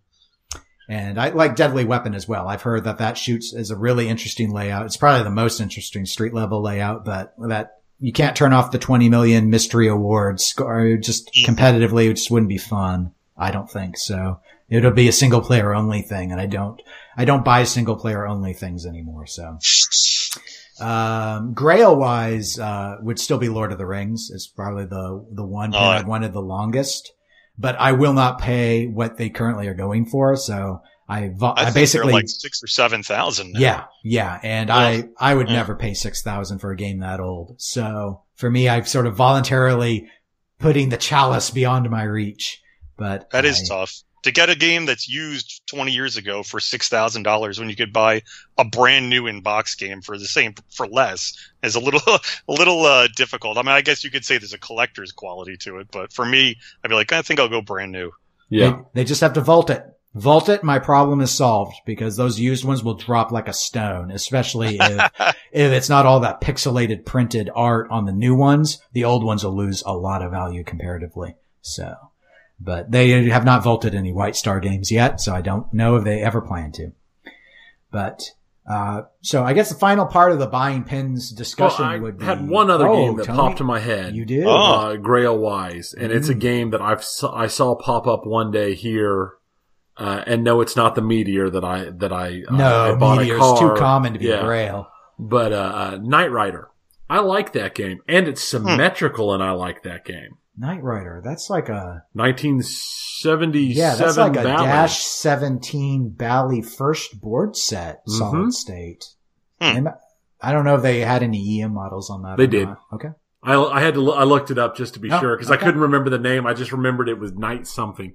I played it. I played it a whole bunch two or three years ago at uh, TPF, Mm. and I really enjoyed it. And I'd seen it pop up uh, for sale in Ottawa, uh, down south of us, one day for cheap, real cheap. But I didn't have the money at the time, and I'd never seen it. I've never seen it listed anywhere else since again. So that's another one of those games that Hmm. okay. it's an older Yeah. game that's not super expensive, but I could It's interesting. Right, I- I right. could Ch- like. those all had chime sounds still, first Yeah. generation uh, Bally board sets. So. Yeah, it was a, it was a lot of fun, But and most it of those the, games were heavily produced, so they shouldn't be too hard to. Uh, No, it's not- it's not don't see it terrible. There's like- I think a lot of people 10,000 rethemed those. Ah, I think that that could I've be. seen a lot of That them could like be. chopped up and turned into other things. yeah, Hmm.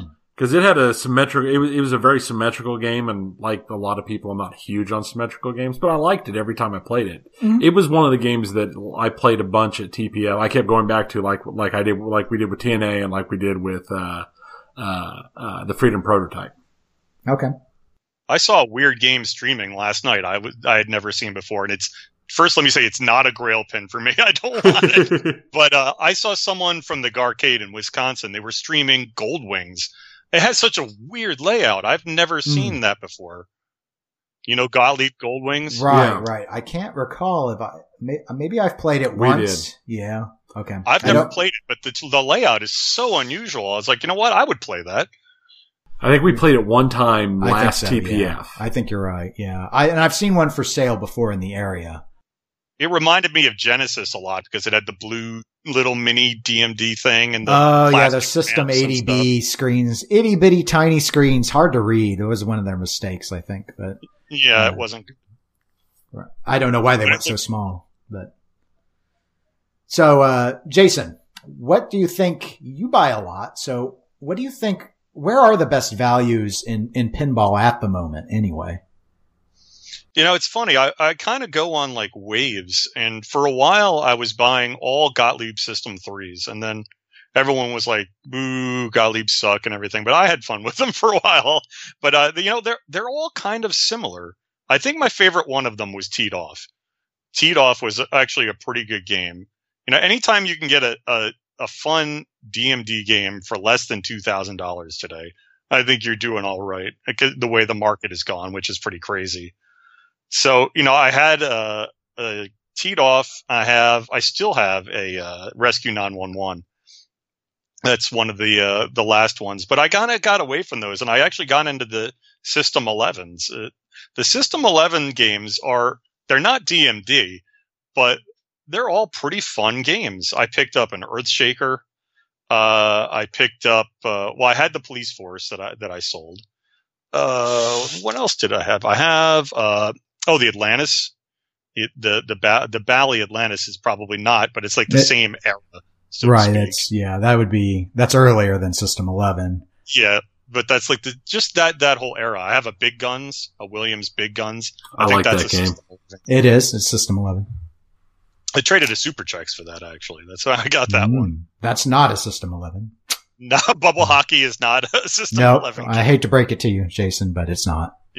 No, but so that's that's been where I've been at lately is the uh the system 11s. I kind of switched from the the Gottlieb system 3s to the the Williams system 11s and I I think for me now I think the sweet spot is going to be a Stern Pro but not new in box cuz I mean I bought my my uh, Star Trek new in box and there's no way that I'm going to get what I paid for it out of it.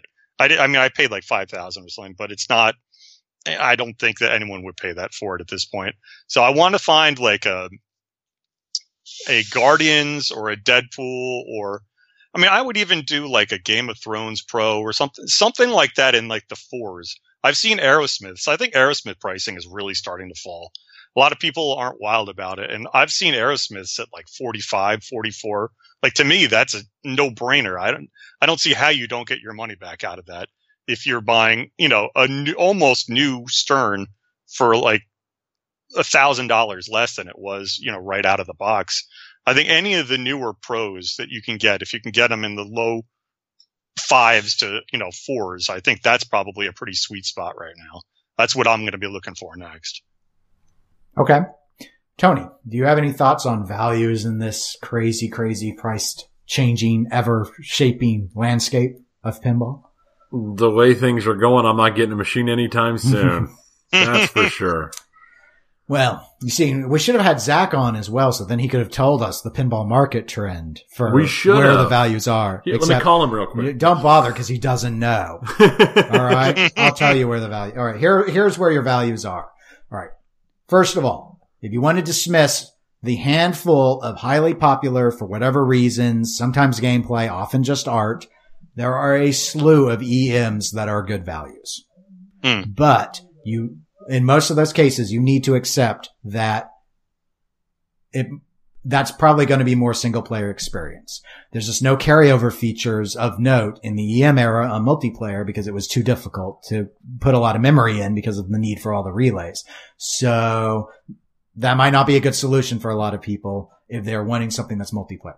So setting aside that, but there's still a lot out there. There are so many EMs and there are a lot of good ones that are overlooked because they didn't look that great. I picked up a Gottlieb out of sight, the 1974 for like 300 bucks, like nothing. Uh, recently and that it's all broken now but i have to I have to Yeah, learn how to yeah. fix i have to figure out how to fix ems it just stopped working the other day Uh, and uh, if you want a DMD, as, as Jason noted, Gottlieb System 3 is where you can, if you want a value, you'll be able to probably not lose money on those acquisitions and they're not over, the, their price has not skyrocketed in the same way that the Bally Williams DMDs have gone up. So that remains a good option if you're, if you really want a DMD era game.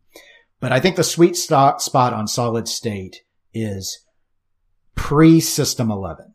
System 11 used to be the go-to, I mean, still really is, but the go-to, oh, you want to start to have more complex rules and ramps and stuff, but you don't want to get in the DMD era. Problem is, all the good System 11s and even the not so good System 11s are getting expensive now because everyone's turning to them because everyone told everyone to go buy System 11. So, hmm. but if you want to consider System 9 and before from Williams, a lot of good games without a whole lot of dollar amount especially if you are more comfortable or are comfortable with accepting a more EM style. You go older, you can stay under a thousand dollars on a lot of things. Um, I would also say that if you want to consider Gottlieb System 3 alpha numerics, those hold their value, they cost less. That's mostly street level, of course, so good luck finding them, but um, even some of the other things like Cactus Jacks and stuff, fairly well respected games. The DMD System 3 era is the one that's really hated for the rules. Yeah. It's more of a i mixed would bag get a silver that. slugger for sure you convinced Mhm. me to play it i found one at uh, yeah. pinball gallery recently and I, I had a great time playing it it was a pretty a- fun game It's a very good layout and the rule set's decent. It's not a great rule set, but it's, de- it's not lopsided in a No. horrible way. I enjoy it. So, I mean, the the reason why tournament players always say hoops is that the hoops rule set is inoffensive. It's entirely well balanced, but Hmm. I don't think the layout's as fun as Silver Slugger's layout. Yeah, I think It's a weird layout. right between your hoops and your Silver But- Slugger. I definitely think Silver Yeah. Slugger's the No, better it's game. different. It's, you know, different things, but there, there are some of those mid-era Ballys. Those can be a good value because a lot of people hate them because they have the MDF cabinets and all of that. But there are some fun games like Eight Ball Champ and such that are in there.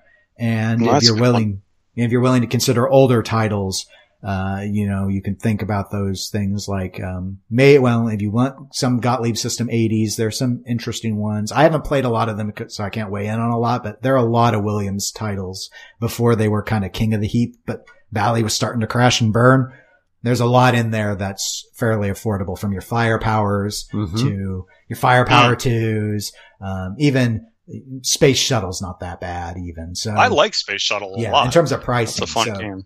so that's where I would say if you want to look for a value, you kind of, at this point, if you want solid state, I feel m- your biggest selection is pre-system 11 and post-system There's some good games in there. sort of stuff. If you still want some Williams things, but that'd be my thoughts. Okay. We're at the last pinball portion. We call it 20 questions, Jason. oh no. that's right. That's right. You are the victim this time. Yay, I'm free. That's right. Tony gets to take I a little think break. Tony, Tony's won it every time, right? If you consider like To- Tony has. actually getting it before the 20 winning, right?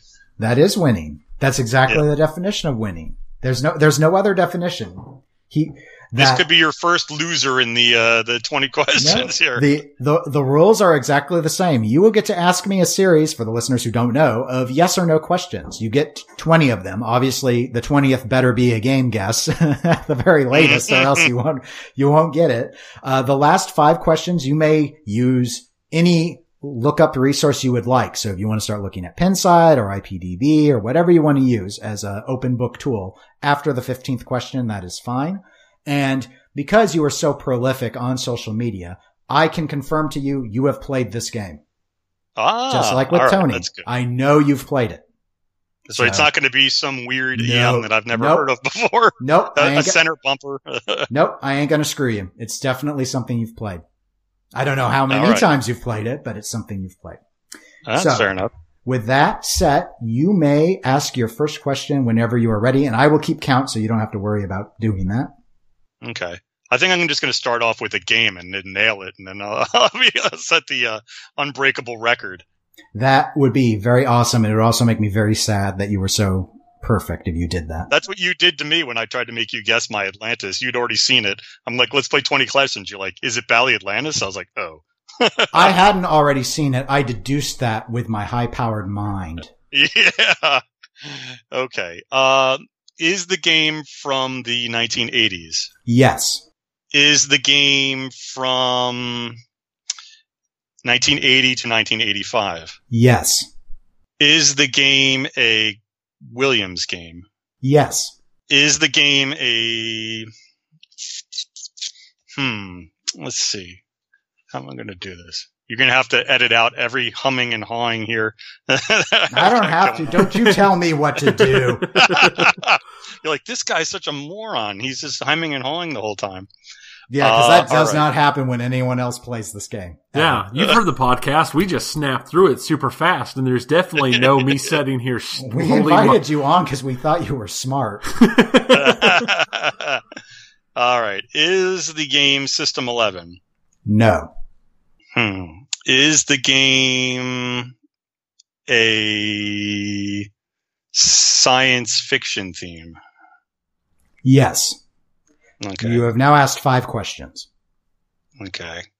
So I have a 1980 to 1985 Williams with a science fiction theme. See, I'm just bad with the years. Like the years are almost meaningless to me. I shouldn't have even started out with that. Uh, all right. Well, you have plenty. you have plenty of questions still to work with, so I would not be nervous yet. yeah, you know what's going to happen is it's going to come down to me looking stuff up at, during the last five. That's where it's going to No, That's that what it comes never down to with me. That never happens. Not on this show. All right. All right. Um, you know, I'm going to narrow down that year. Is it 1980? Yes. Oh boy. All right. That was a money guess. All right. 1980 Williams. Williams science fiction. You know, it was probably a game that I played when I went to the pinball gallery in Malvern because there's a lot of games there I don't typically play and they're older and none of them are coming to the top of my head. Um, did I play the game at the pinball gallery in Malvern? I don't know the answer to that, so you'll have to ask a different question. Oh, okay. Uh, let's see. I honestly don't know what other question I can do. Can I just fast forward to where I can look up 1980 Williams games? No, but feel free to start just guessing Williams games if you have nothing else you think you can use to narrow it down. Um, you could think about features. You could think about designers or artists. Think broad. That's a, uh, that's a good question. Um, it has to be a yes or no question though. Is the artist Python Anghelo? No. No Python. All right. Um, designers. See, I don't even know the designers. Was Steve Ritchie at Williams in 1980? You're going to use that as one of my questions. I will. Do you want me to answer it for you? yes. Yes. He was there or he designed this game? He was there. Oh. Is it now I have to use two questions on that? I should have just said was it Steve Ritchie? You should have, but you didn't. Okay. Okay. Is it a Steve Ritchie game? No. Oh, that's even worse. I just wasted two questions on nothing. All right. Uh, what am I up to now? You are, you just asked question nine. Nine. And it, you have to get to 15 in order to start looking stuff up. That's not a question, by the way. I know. I, am not, I'm not counting that one, but yes. You're now at 11. You, I, I'm, I'm sorry. You're going to have to struggle along here for a little while longer before you can look. I'm trying to think of the games that I've played too. That's the thing. Uh, mm-hmm. You have played it. My wheelhouse lately has been the games that I really look for when I go out and play are the Stern Electronics games. Those have been like Sea Witch and, and all, all the, uh, Stargazer and Stars and things like that. Those are really what I've been into. 1980, like th- of that era, that's the thing I've really been seeking out playing. I don't know the 1980 Williams games that much. I wonder what your firepower was. And that's not really a science fiction theme. Is it firepower? No. It's not. Uh, that's question 10. And I, by the way, I would consider firepower a science fiction theme since it's a spaceship in it. Okay. Uh, is it? Oh, is it a space shuttle? No. Ah, oh, that's a Williams, right? About that time. It not that time. No, that's much later. Is it? Oh. So I told you the years are going to be my downfall because I have no idea when anything came out. Uh, so space shuttle, so older than space shuttle. Meteor is a Stern, I think. I don't think that's a Williams or is it? Um, uh, I'm terrible at this. Let me go down the list of games. I think all the games that, that I've played at the Morristown Game Vault are too new. I don't think there's anything because I think. Oh, you know what? Star Trek is Star Trek a uh, Bally? Uh, you you can just tell me. Is it Star Trek? No. Are you allowed to tell me if that's a Bally? I think that's a Bally, right? What is that? It is a Bally. Yeah, I knew Since it. you already guessed it, I'll let you know where it's from. Since I doubt you'll guess Star Trek again after being told it's not Star Trek. Yeah. Okay, so I'm at 12. Is that what I'm at? That is, yes, that was question 12. So you're on your 13th. Okay. It can't be anything there. It's not at the game vault. So I has to think of someplace else that I've played it. Um, I think Future Spa is a Stern. I'm trying to think of what else I've played. And Whirlwind and Earthshaker, those are all too new. Um, science fiction theme. All right. Uh, is it aliens? Like an alien theme? Yes. Okay, so it's 19. Oh, is it alien? Is alien poker? Uh, is alien poker a uh, Williams game? I'm going to guess alien poker. That is correct. It is alien poker. Ah, yes. You got it I on got the it. 14th question. Oh, what is that a record? No, Dennis did one on 12. Well, that doesn't count. He's too good. How about how about Tony? Yes, it's That- better. that- That's better than all of Tony's. Better than all of mine. My best is I've, I've never been able to do it without pulling up the machine. See that my problem is is like uh, the the years. I I just have Yes. no idea. Eh, So, Alien Poker released October of 1980. It's a Williams game. It's a System 6A. So, uh, Space Shuttle's a System 9 for comparison's sake. Uh, obviously, it's sort of a fantasy sci-fi theme, but it's also a cards and gambling theme. So either would have been right there. The designer is the relatively unknown Edward Tomanz- Tomanzowski, who I did not That put in the designer guide. wouldn't. So, Is it Edward Tomanzowski's game? yeah, that's right. It's Edward Tomanzowski's game. Art was done by another unknown, Tomi Ramunni. I kind of like the art on that game, even It's- though the aliens on the playfield are a little weird, but I like it. Yeah, it was a. I'm more familiar. I've never actually played this, to my knowledge. I'm more familiar with its clone, Laser Cue, Oh, which is the same layout, but did to not, have speech. Laser Wars. Right, Laser War, which is a Data East game. It has its own theme song now, which is nice. Yeah. Yes, and so yeah. So anyway, but yeah, you got through the years and stuff really quickly. So Yeah, I nailed went- the year right on, and then I, it didn't do me any good. I was like, wait, I got the year, but I don't know anything about years. I was like, hmm, this is not helping me. And uh, Future Spa was not a Stern, that's a Bally, and uh, Meteor is a Stern. So Okay. Yeah, I knew, I, I had a feeling Meteor was like one of those older Stern Electronics, but I wasn't sure about Future Spa. I'm just trying, I was trying to run down games that I had played, thank God, because that narrowed it down a little bit. yeah, and I don't know where you played it. I pulled it out of Pindigo. It Uh, was. so- it was at uh, Malvern, at uh, the pinball gallery. They had Okay. it there. My Yeah. son had like four lacrosse tournaments there this summer, so I could have bought a month. I could have bought a month long pass. It's like four hours from my house and still made out. All right, so 14th guess, and you got it with Alien Poker. So that'll go in the spreadsheet. Good job, Jason. thank you, thank you. All right, we are done with the pinball segment. We are ready for the video game segment. And the first thing, some of these are somewhat pinball related, at least if you are a fan of virtual pinball. So we're going to start with the big item, and that is Zen Studios, the makers of Pinball FX3, have secured the rights to do digital Bally Williams titles that was Huge. formerly held, yes, by Farsight Studios, which makes the Pinball Arcade and the Stern Pinball Arcade. So, Jason, fresh off of your Alien Poker victory, what are your thoughts that Zen, uh, Zen now has this? I'm assuming you have at least some passing familiarity with digital pinball.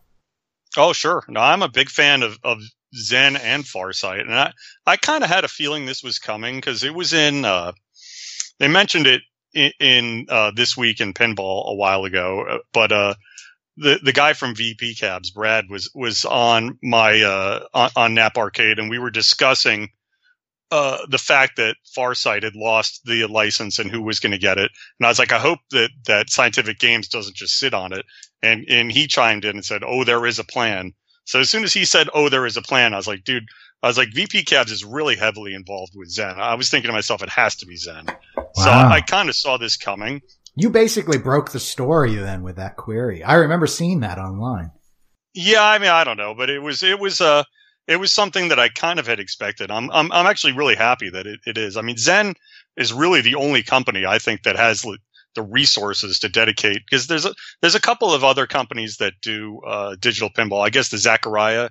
What's the name of that company that does the Zaccaria one? That's um I'm not sure what they're, I mean, I always just think of Zaccaria Pinball. I don't think of the, the corporate name. Yeah, I forget, but th- there's them and there's a couple others. But really, I mean, Zen is is the big kahuna of of digital pinball. I think at this point, and I've never been wild about their original theme tables. Like I like them and they're fun, but I just like the the digital recreations of real tables so much more. The physics on their their tables were a little floaty or weird or something for all the original tables that they had done. And and one of the good things about this is is uh Zen developed a whole new uh, physics engine for all of the Williams tables. And they're also soliciting a ton of user feedback. There's a, a beta for the uh, Zen Williams tables on Steam right now. And I don't have a, a Steam PC set up, although I'm looking into doing it just to play with it. So I haven't played them yet, but I was watching someone stream them last night and the graphics look amazing. Someone was playing Stri- Fishtails is the one that they have out right now where you can actually play full games and uh, beta test it. And they seem very receptive to feedback. I mean, much more so. Farsight was kind of a, I don't know if I'd call them like a, a black box or a closed, but they, they see, the, Zen seems much more open to feedback, which I think is a fantastic thing because I think, you know, getting feedback from people about like people were saying the nudging was too strong, so they're easing back on that. People were commenting on the lighting certain ways. I think they're really going to nail it. I think they're going to do a good job with it for sure.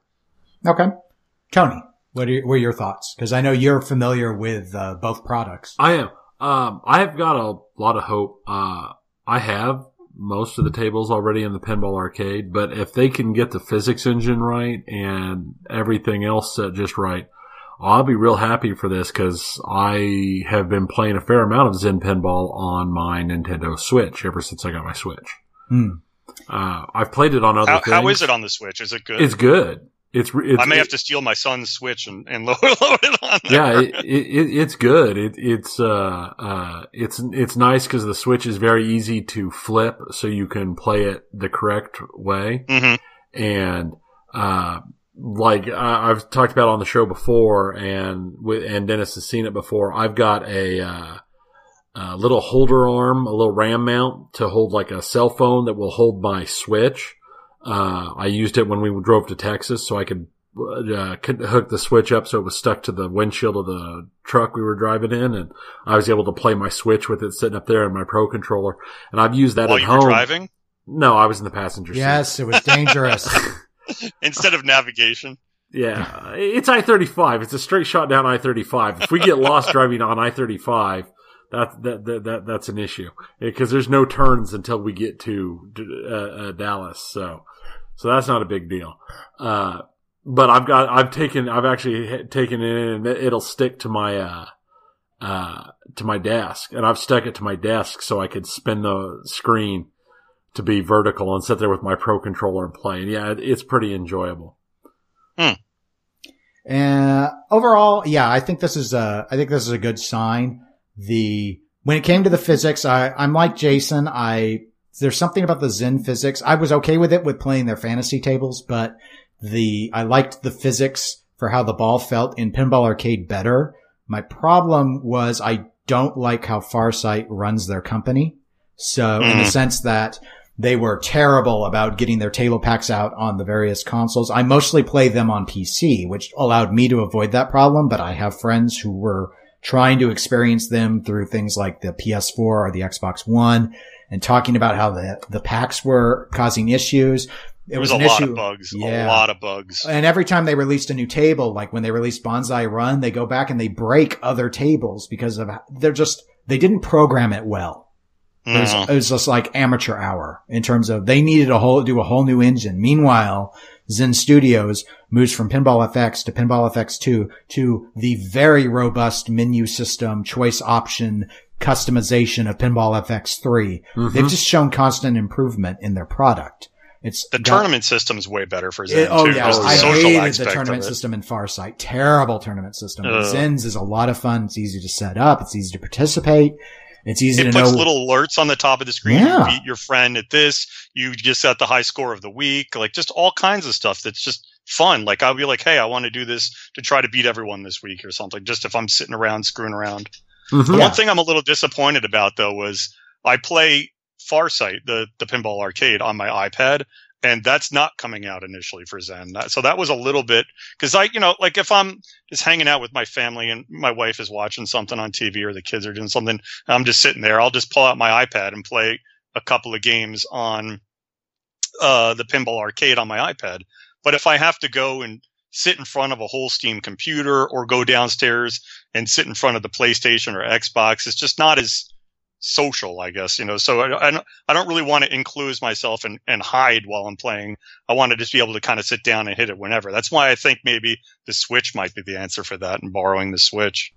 It, it could be short term. They have Yeah. indicated they are planning to address the mobile situation though, eventually. Yeah, I hope Yeah, so. yeah. And I, I don't think it'll, I don't think it'll be a year out or anything. This isn't Farsight after all. Oh my gosh. Do you know how long they've, th- th- not to spoil the next one, but the two tables that came out, that for Stern. They've been talking about that for like years now. Almost seems Yeah, like. I don't know what's going on with Stern Pinball Arcade. So let's pivot to that. Though we're still actually talking about Pinball Arcade in general, but Farsight did add two new tables uh, very recently. Big Buck Hunter Pro is now in, and Whoa Nelly Big Juicy Melons is now in. Both are games I've not actually played physically or digitally, and I still haven't. I haven't played these two. I haven't tried them out yet. Have you tried them, Jason? I bought them last night actually, and uh, you have to update the app on the uh, Apple Store in order to get them. And I kept looking, and it wasn't available. And then probably like 10, 11 o'clock last night, it did let me update it, and I was able to download them. And the, they're not cheap. First of all, I mean, to buy one, I think it was nine nine ninety nine or something. Holy something. And to to buy both was fourteen ninety nine. I'm pretty sure. Wow. That's a lot for, for two tables. I mean, that, I, to me, I think. And Seems it's not like like, it's they're magical tables. Well, maybe that's what you got to charge now that you don't have Bally Williams tables to sell anymore. Yeah. Maybe. I mean, who knows what their agreement with Stern is like either. I don't know, you know, how much that they get and, and what have you. But, you know, so I did the, I did the fourteen ninety nine and bought both and I only had a, a little bit of time to play them, but I mean, they seem cool. I mean, they seem like other pinball arcade tables and I own every single one. I literally own a hundred, I think. So, I mean, I've obviously spent a lot of time, uh, just screwing around with it. So, you know, I, I liked it. I'm going to enjoy playing them for sure. I think for me, more pinball is good pinball. It's tough for me to say I hate anything that's related to it unless it's really screwed up. So I'm going to enjoy playing Big Buck Hunter and Whoa Nelly. And then also as an added bonus, I'll learn the rules to Big Buck Hunter while I'm just hanging out on my sofa with everybody or whatever. So if I ever do come across it in a, in the arcade or in a tournament or something like that, at least I have a vague idea of how to play it. I think that's one of the best parts of playing digital pinball for real tables is that you know I've played it for a number of games that I've come across in tournaments and even though the physics aren't exactly the same at least I know what to shoot at you know I think that's a big plus Yeah, I think that's one of the strongest selling points for digital pinball. Not to mention that it introduces people who might not have experienced pinball in the physical format. You approach it from a video game genre, and then when you learn that it's a real life thing, I think you there's there's a crossover there. There's a way to expand that market. Uh, at least that's what I always hope to see out of it, because I think the gamer demographic is a natural demographic to grow pinball with. They just have to be aware of it, and then have to actually have locations to go and experience it. Uh, trying to turn them into collectors is a different story and would not be a goal in my view. It's too expensive. But too heavy oh yeah, too way too. Um, so we have one final video game topic, and it doesn't have to do with digital pinball. Uh, Jason, you shared with me yesterday a link to a review on the Neo Geo Mini, and I thought it might be a good time to maybe talk about that. And some of this, there's a way, it feels like a wave now of these retro consoles, be they you know, little versions of actual arcade consoles or little versions of little consoles we used to play as kids, like the NES Mini and the Super NES Mini. So, uh, why don't you lead us off again and, and just give your thoughts on, well, either the Neo Geo Mini or just what we're seeing now with this nostalgia in a small box. you know it, it's funny every time I see one of these things I'm like oh I need that and I get it and then I don't ever use it. it's like a, it's it's been like that for the. Uh, the- I bought. I've, I looked everywhere for the classic mini. Remember how scared the Nintendo, how scarce that oh was? yeah, they were hard to find. Oh my gosh, I looked everywhere for it. I refuse to pay the scalper prices though, because I can't stand it when people just gobble stuff up. Like it goes back to my flipper comments on, on Craigslist. You know, so I'm like, I'm not paying the scalper. I'll find it, and I actually found it on the uh, now defunct Toys R Us store. There, Yeah, there's so, a lot uh, of. This is going to be a rough year with Toys R Us gone. I was actually Come just talking to my Christmas time. dad. Yeah, I was talking to my dad this afternoon. He said Walmart increased their orders of, of toys, and maybe that includes video games, by 30% this year to kind of make up for the missing uh, Toys R Us sales or capitalize on it, I suppose. I've heard that as well. Yeah. So, you know, I, every time I see one of these things, I'm like, I need it. I need it. And then I end up, I've gotten to the point where I've gone cold turkey. I can't do it anymore. So I, I'm looking at this Neo Geo thing. I'm like, it looks awesome, but I know I'll buy it and then I won't play it. I'll just end up playing pinball or working on the machines or, you know, I'm, I'm actually fairly busy too with all the kids stuff and everything else. So it's not like I have thousands of hours where I'm sitting around like, gee, what am I going to do? You know, so, uh, you know, I think the mini consoles are awesome. I think it's smart of all the companies that own the rights to try to uh, capitalize and monetize all these rights for old games that they had, rather than just letting everyone snag them in MAME uh, and you know play them for free. I think if you own the rights, why wouldn't you want to try to sell it? I think the the little mini Neo Geo thing looks pretty cool. I mean, the, the guy who was who wrote the negative review about it was a little nitpicky. I mean, he was talking about it looks washed out if you put it up on your big TV screen, and he said that you it's tough to find the chords that you need and stuff like that. But just for an item, a small handheld player to be able to play the Neo Geo games, which were originally you know hundreds of dollars, that was like the the super exclusive console. And Yeah, there's some fun ones. one. I didn't even know anybody who had one. Art of Fighting is a good one. I don't know if you know uh, uh, King of Fighters. That's what King of Fighters. That's the franchise that came from it that I, I have some familiarity with because the franchise continues to live on from SNK. Yeah, I, I have King of Fighters 20. I think it's 20 now, which is hard to believe. It's Wow. on uh, PlayStation, and it, it has like 50 different people you can be. It's a it's a pretty deep roster of characters. It's pretty cool. I don't really play it anymore because my son just plays Fortnite on the same TV 24 hours a day. So. Fortnite. But so that the, the PlayStation hasn't been turned on in probably a year because Fortnite on the Xbox with his friends is what dominates. Mm. But uh, I can't play that either. By the way, I'm no good. My daughter tried Fortnite and she's like, "This is stupid," and then she went back to Splatoon 2. Splatoon, yeah. That's all she Uh, plays. is- Splatoon, we used to play that. I had the Wii U. I had the Wii U set up, and we would but we would play a lot of that. Yeah, my, my- son went from Splatoon to Overwatch to Fortnite, and it hasn't gone back either. Fortnite's the new hotness. We'll see how long I tried to make him not use something that was like shooting people with guns. And, and that's why I, I thought uh, Overwatch would be kind of a nice intermediate because it's kind of not realistic. So I was like, oh, yeah, they're just like monsters and they're playing around. I was like, that's not too bad. And then all his friends play Fortnite. I'm like, uh, his my my wife of all people was like, go ahead, get it. And I was like, all right. So if she, if I'm, if she's gonna say yes, I'm not gonna say no. She's gonna make me look bad. well, So, uh, yeah, but that was a digression. I guess getting back to the consoles, I think they're awesome, but I had to cut myself off cold turkey because I know if I buy the like the Super Nintendo Mini is in supply now, it's available on Amazon and stuff. And if I buy it, I'll be like, yes, I'll play it the first day, and then it'll just sit there because I know I'll just get involved in other stuff. Yeah, I uh, I received a NES Classic as a gift. It's sitting on my shelf. I don't even play it monthly, so and I have a RetroPie, and I, so I'm not surprised that we're seeing this because the the power needed to drive all this stuff is really easy and cheap to have now, and I think it's smart for the companies to do it. I don't do a lot of nostalgia purchases personally, and so I'm not you know, while I, I like the Super NES Classic as an idea, it's got games that are better than what the NES Classic has, Right. in my view. Uh, still, it's just sort of like, yeah, I, I just, I know I won't play it enough. I got a whole backlog of video games that I was trying to work a little bit on today. In fact, and it's like, I got so much stuff with all these game deals, gold pass free games and stuff. It's like, I just don't go back to the old stuff enough to really warrant spending the money. and that's been You my can also buy as a lot of these games that are in these on modern consoles. I mean, you could, for instance, like Street Fighter 2 is on the Super NES Classic. You can buy the Street Fighter 25th Anniversary Edition or whatever it is on, I think it's PlayStation or Xbox or both.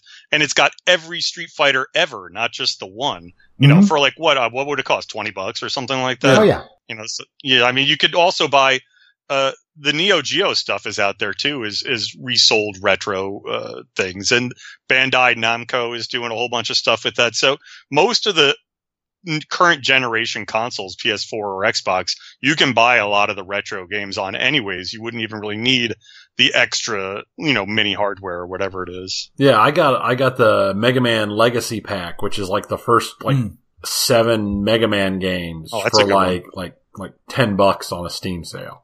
Yeah. Mm. So Yeah. Well, and that, it's smart for them to, I mean, if some people want to get like the little consoles because they like to remember the look and hook them up in a game room and other people just want to play the games on a modern set of equipment so they don't have to keep Yeah. plugging in new HDMI cables. It makes sense for them to just sort of shotgun that approach. I think the nostalgia play is a solid play. There it is. I, uh, I think that's part of the reason it sells so well, and we've seen a lot of this lately. That nostalgia for the for stuff from the '80s and '90s has sold really well, and it's it, it's done really well. And from a company business perspective, I think it's a great idea. And if it's you're something that you'll actually use a lot, but I'm I'm in the same boat you are, Dennis. I don't really use it. And I mean, I don't. I, I I was going to buy one. I was all over a NES, and then I wanted this the the the Super NES. But the more I thought about it, I mean, I had both of them in my hand at one point at the store, and I'm just like, I don't play everything I have now. I'm not gonna play this. I mean, I've got a Nintendo Switch now, and I still, I think between me and my wife put together, we play it an okay amount, enough that I don't feel bad because my wife started playing like Stardew Valley and stuff on it. But I mean, I don't play it a whole lot, but I don't play a lot of games a whole lot. I, I don't play games period at all like I used to. I mean, even video games, I don't play as much as I used to. You're just gaming on 10 minutes a week. Yeah. There's a plan for you, Don and Nick. You can thank me later with money. Cha-ching. Yeah. I, Yeah. I, pinball pinball is has has just consumed so much more of my time too. I think it, it. I just I don't play the video games quite as much as I used to. Yeah. Now, uh, now I did. Uh, uh, this is totally not in the list. So, so, so we're flying completely on the cuff, Going off list. uh, off the cuff, Going We're- rogue. Going off the rails. We're off the rails completely. But earlier, you uh, when you were talking about your three new purchases, did did I hear you mention a Cruis'n World, I did like yes, a full up sit down Cruis'n World? Not Okay. the sit down though, Okay. because I have a pretty finite amount of space. So the sit down ones, first of all, moving them around, they're pretty darn big. Well, that was one of the things apart. I was wondering about because I've never seen a Cruis'n World setup that was less than like three machines put together. Yeah, yeah. So I have a stand-up Cruis'n World, but it's a legit. It's not a conversion or anything. It's with the full side art with like the rhino and I don't know whatever else it is, the desert and stuff like that. And then it's got a shifter up top on the, you know, right next to the right of the steering wheel. And then to the left of the steering wheel, it's all the three buttons for the different views, and it's got a gas pedal right at the bottom. So yeah, I I picked that up. I had a Cruis'n USA I picked up from uh a bowling alley in Bear Mountain uh, a couple years ago. This was pre heart surgery, so I was actually able to lift things then. and I, I, I, rented a giant U-Haul, way too big, and drove it around twisty mountain roads. it seemed like a very bad. It ended up being a very bad idea, but it makes a good story now. And I picked up the Cruis'n USA, and it was like all it's black, like it was a conversion of something else. But I got it for like two hundred bucks, and I'm like, you know, I really like this. So when the world popped up, it had beautiful side art. It was like the original one, and it was like 350. I was like, you know what? I'll just pick up this Cruis'n World, and I can get rid of the USA if I want to, because this one looks so much nicer. Yeah. I can put it in the main arcade or, or whatever, and I have it right next to a Hydro Thunder right now. So it's another stand up. Is classic uh, 90s driver Boats. is a Yeah. Hydro Yeah. Thunder. That was a good. I, I played a lot of that game. I was telling my wife I need an Arctic Thunder now, and I the only ones I've seen have the full snowmobile that you have to sit on to play. Because That that's the one where it like rocks side to side, like some of the motorcycle games, isn't it? Oh no, I don't. I think it has a fan that blows in your face. Okay. but I, like like a whirlwind. But I don't think it moves. I'm not positive. Because I know I played one of those motorcycle games at one time where you actually leaned the motorcycle when you did your They turns have- and stuff. They have a hang-on version like that, like the old '80s. Remember Yeah. Super Hang-On? Super Hang-Ons like that. Super Hang-Ons are always really cheap too. Huh. Super Hang-Ons and Afterburners are always super cheap, and I'm like, why are these so cheap? These are good games. well, Afterburner just gets old after a while. It Uh, does. that- yeah. I mean, that, that, I mean, I've played so much Afterburner. Now, I, I do recall reading at one time that, that, that with the, the, uh, loss of manufacturing and CRT monitors, the arcades are, ha- are, the old arcade machines are having problems because they don't convert to LCD very well. And since People do everything they can in their powers to make them survive. The, Yeah. the CRTs. There's some people who are way better than I at capping monitors and putting new flybacks in and all this stuff. I'm kind of like, huh? And if I, if I, that's the one good thing about like it goes back to knowing people. I know people who can help me out with the monitors because monitor is not my specialty by any stretch of the imagination. yeah. Now, and kind of like we hit in our pinball section, just out of curiosity, do you have a specific arcade that would be like a grail cabinet for you? Hmm, that's an interesting one. You know what I picked up I was looking for for years, and it's not a classic arcade, but it was, it's called World Series of Poker Heads Up Challenge. And that actually ties into our shipping game because I had that shipped from somewhere near where you guys are, I think. It was somewhere in the middle of the United States. And basically what it is, is it's a table. It's like a, a cocktail table you would sit at, like the old school cocktail games, but it's Mhm. high. It's like bar top height. So like you would be sitting at a bar top table. And in the middle is a, a, a huge, you know, L- LCD screen and you play poker, Texas Hold'em heads up versus one other person.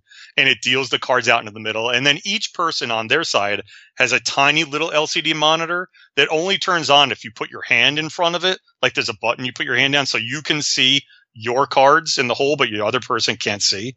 And you play essentially it has a roller ball on each side and you roll up your bets and you play uh heads up poker versus people and you can do tournaments with up to like 12 or some some people and it creates the bracket for you. So you play heads up against various people. And it has like a, a bocce game on the side because you can use the balls like as like an add this game is a bocce game. So i was looking for this thing forever and i found one in an auction down by philadelphia and i got it like super cheap. I drove all the way down to philadelphia. It didn't work. That's like a Wow. three hour Oh. ride away from me.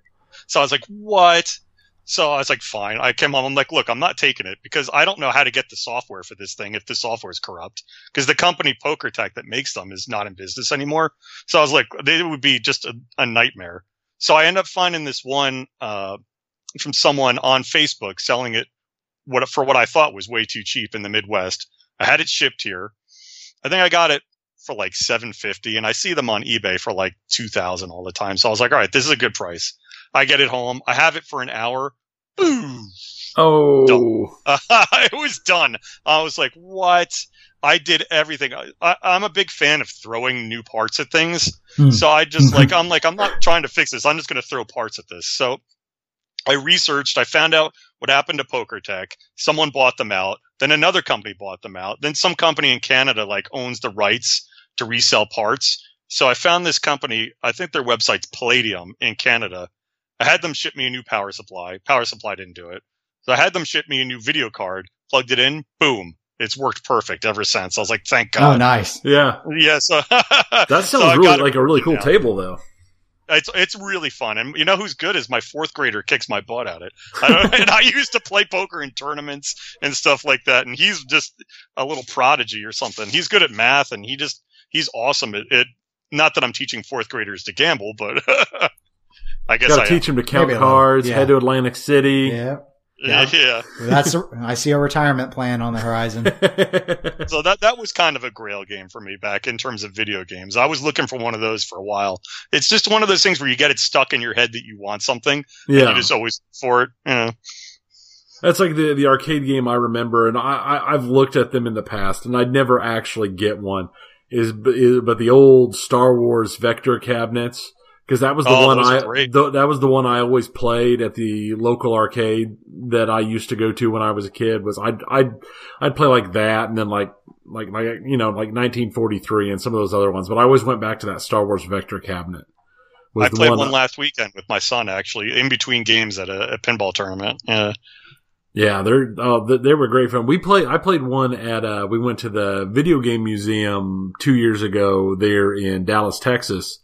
Uh, Hmm. when we went down there for TPF, and they had one. Is and that it- the one where they were giving like the discounted tickets Yep. or free Yep. tickets? or- Yeah. Yeah. No, it was pretty. It was pretty cool. It was enjoyable. They have a nice little arcade, but they had a, a, an arcade machine that I can honestly say I never played that arcade game. The arcade, the actual stand-up cab version of um, BurgerTime.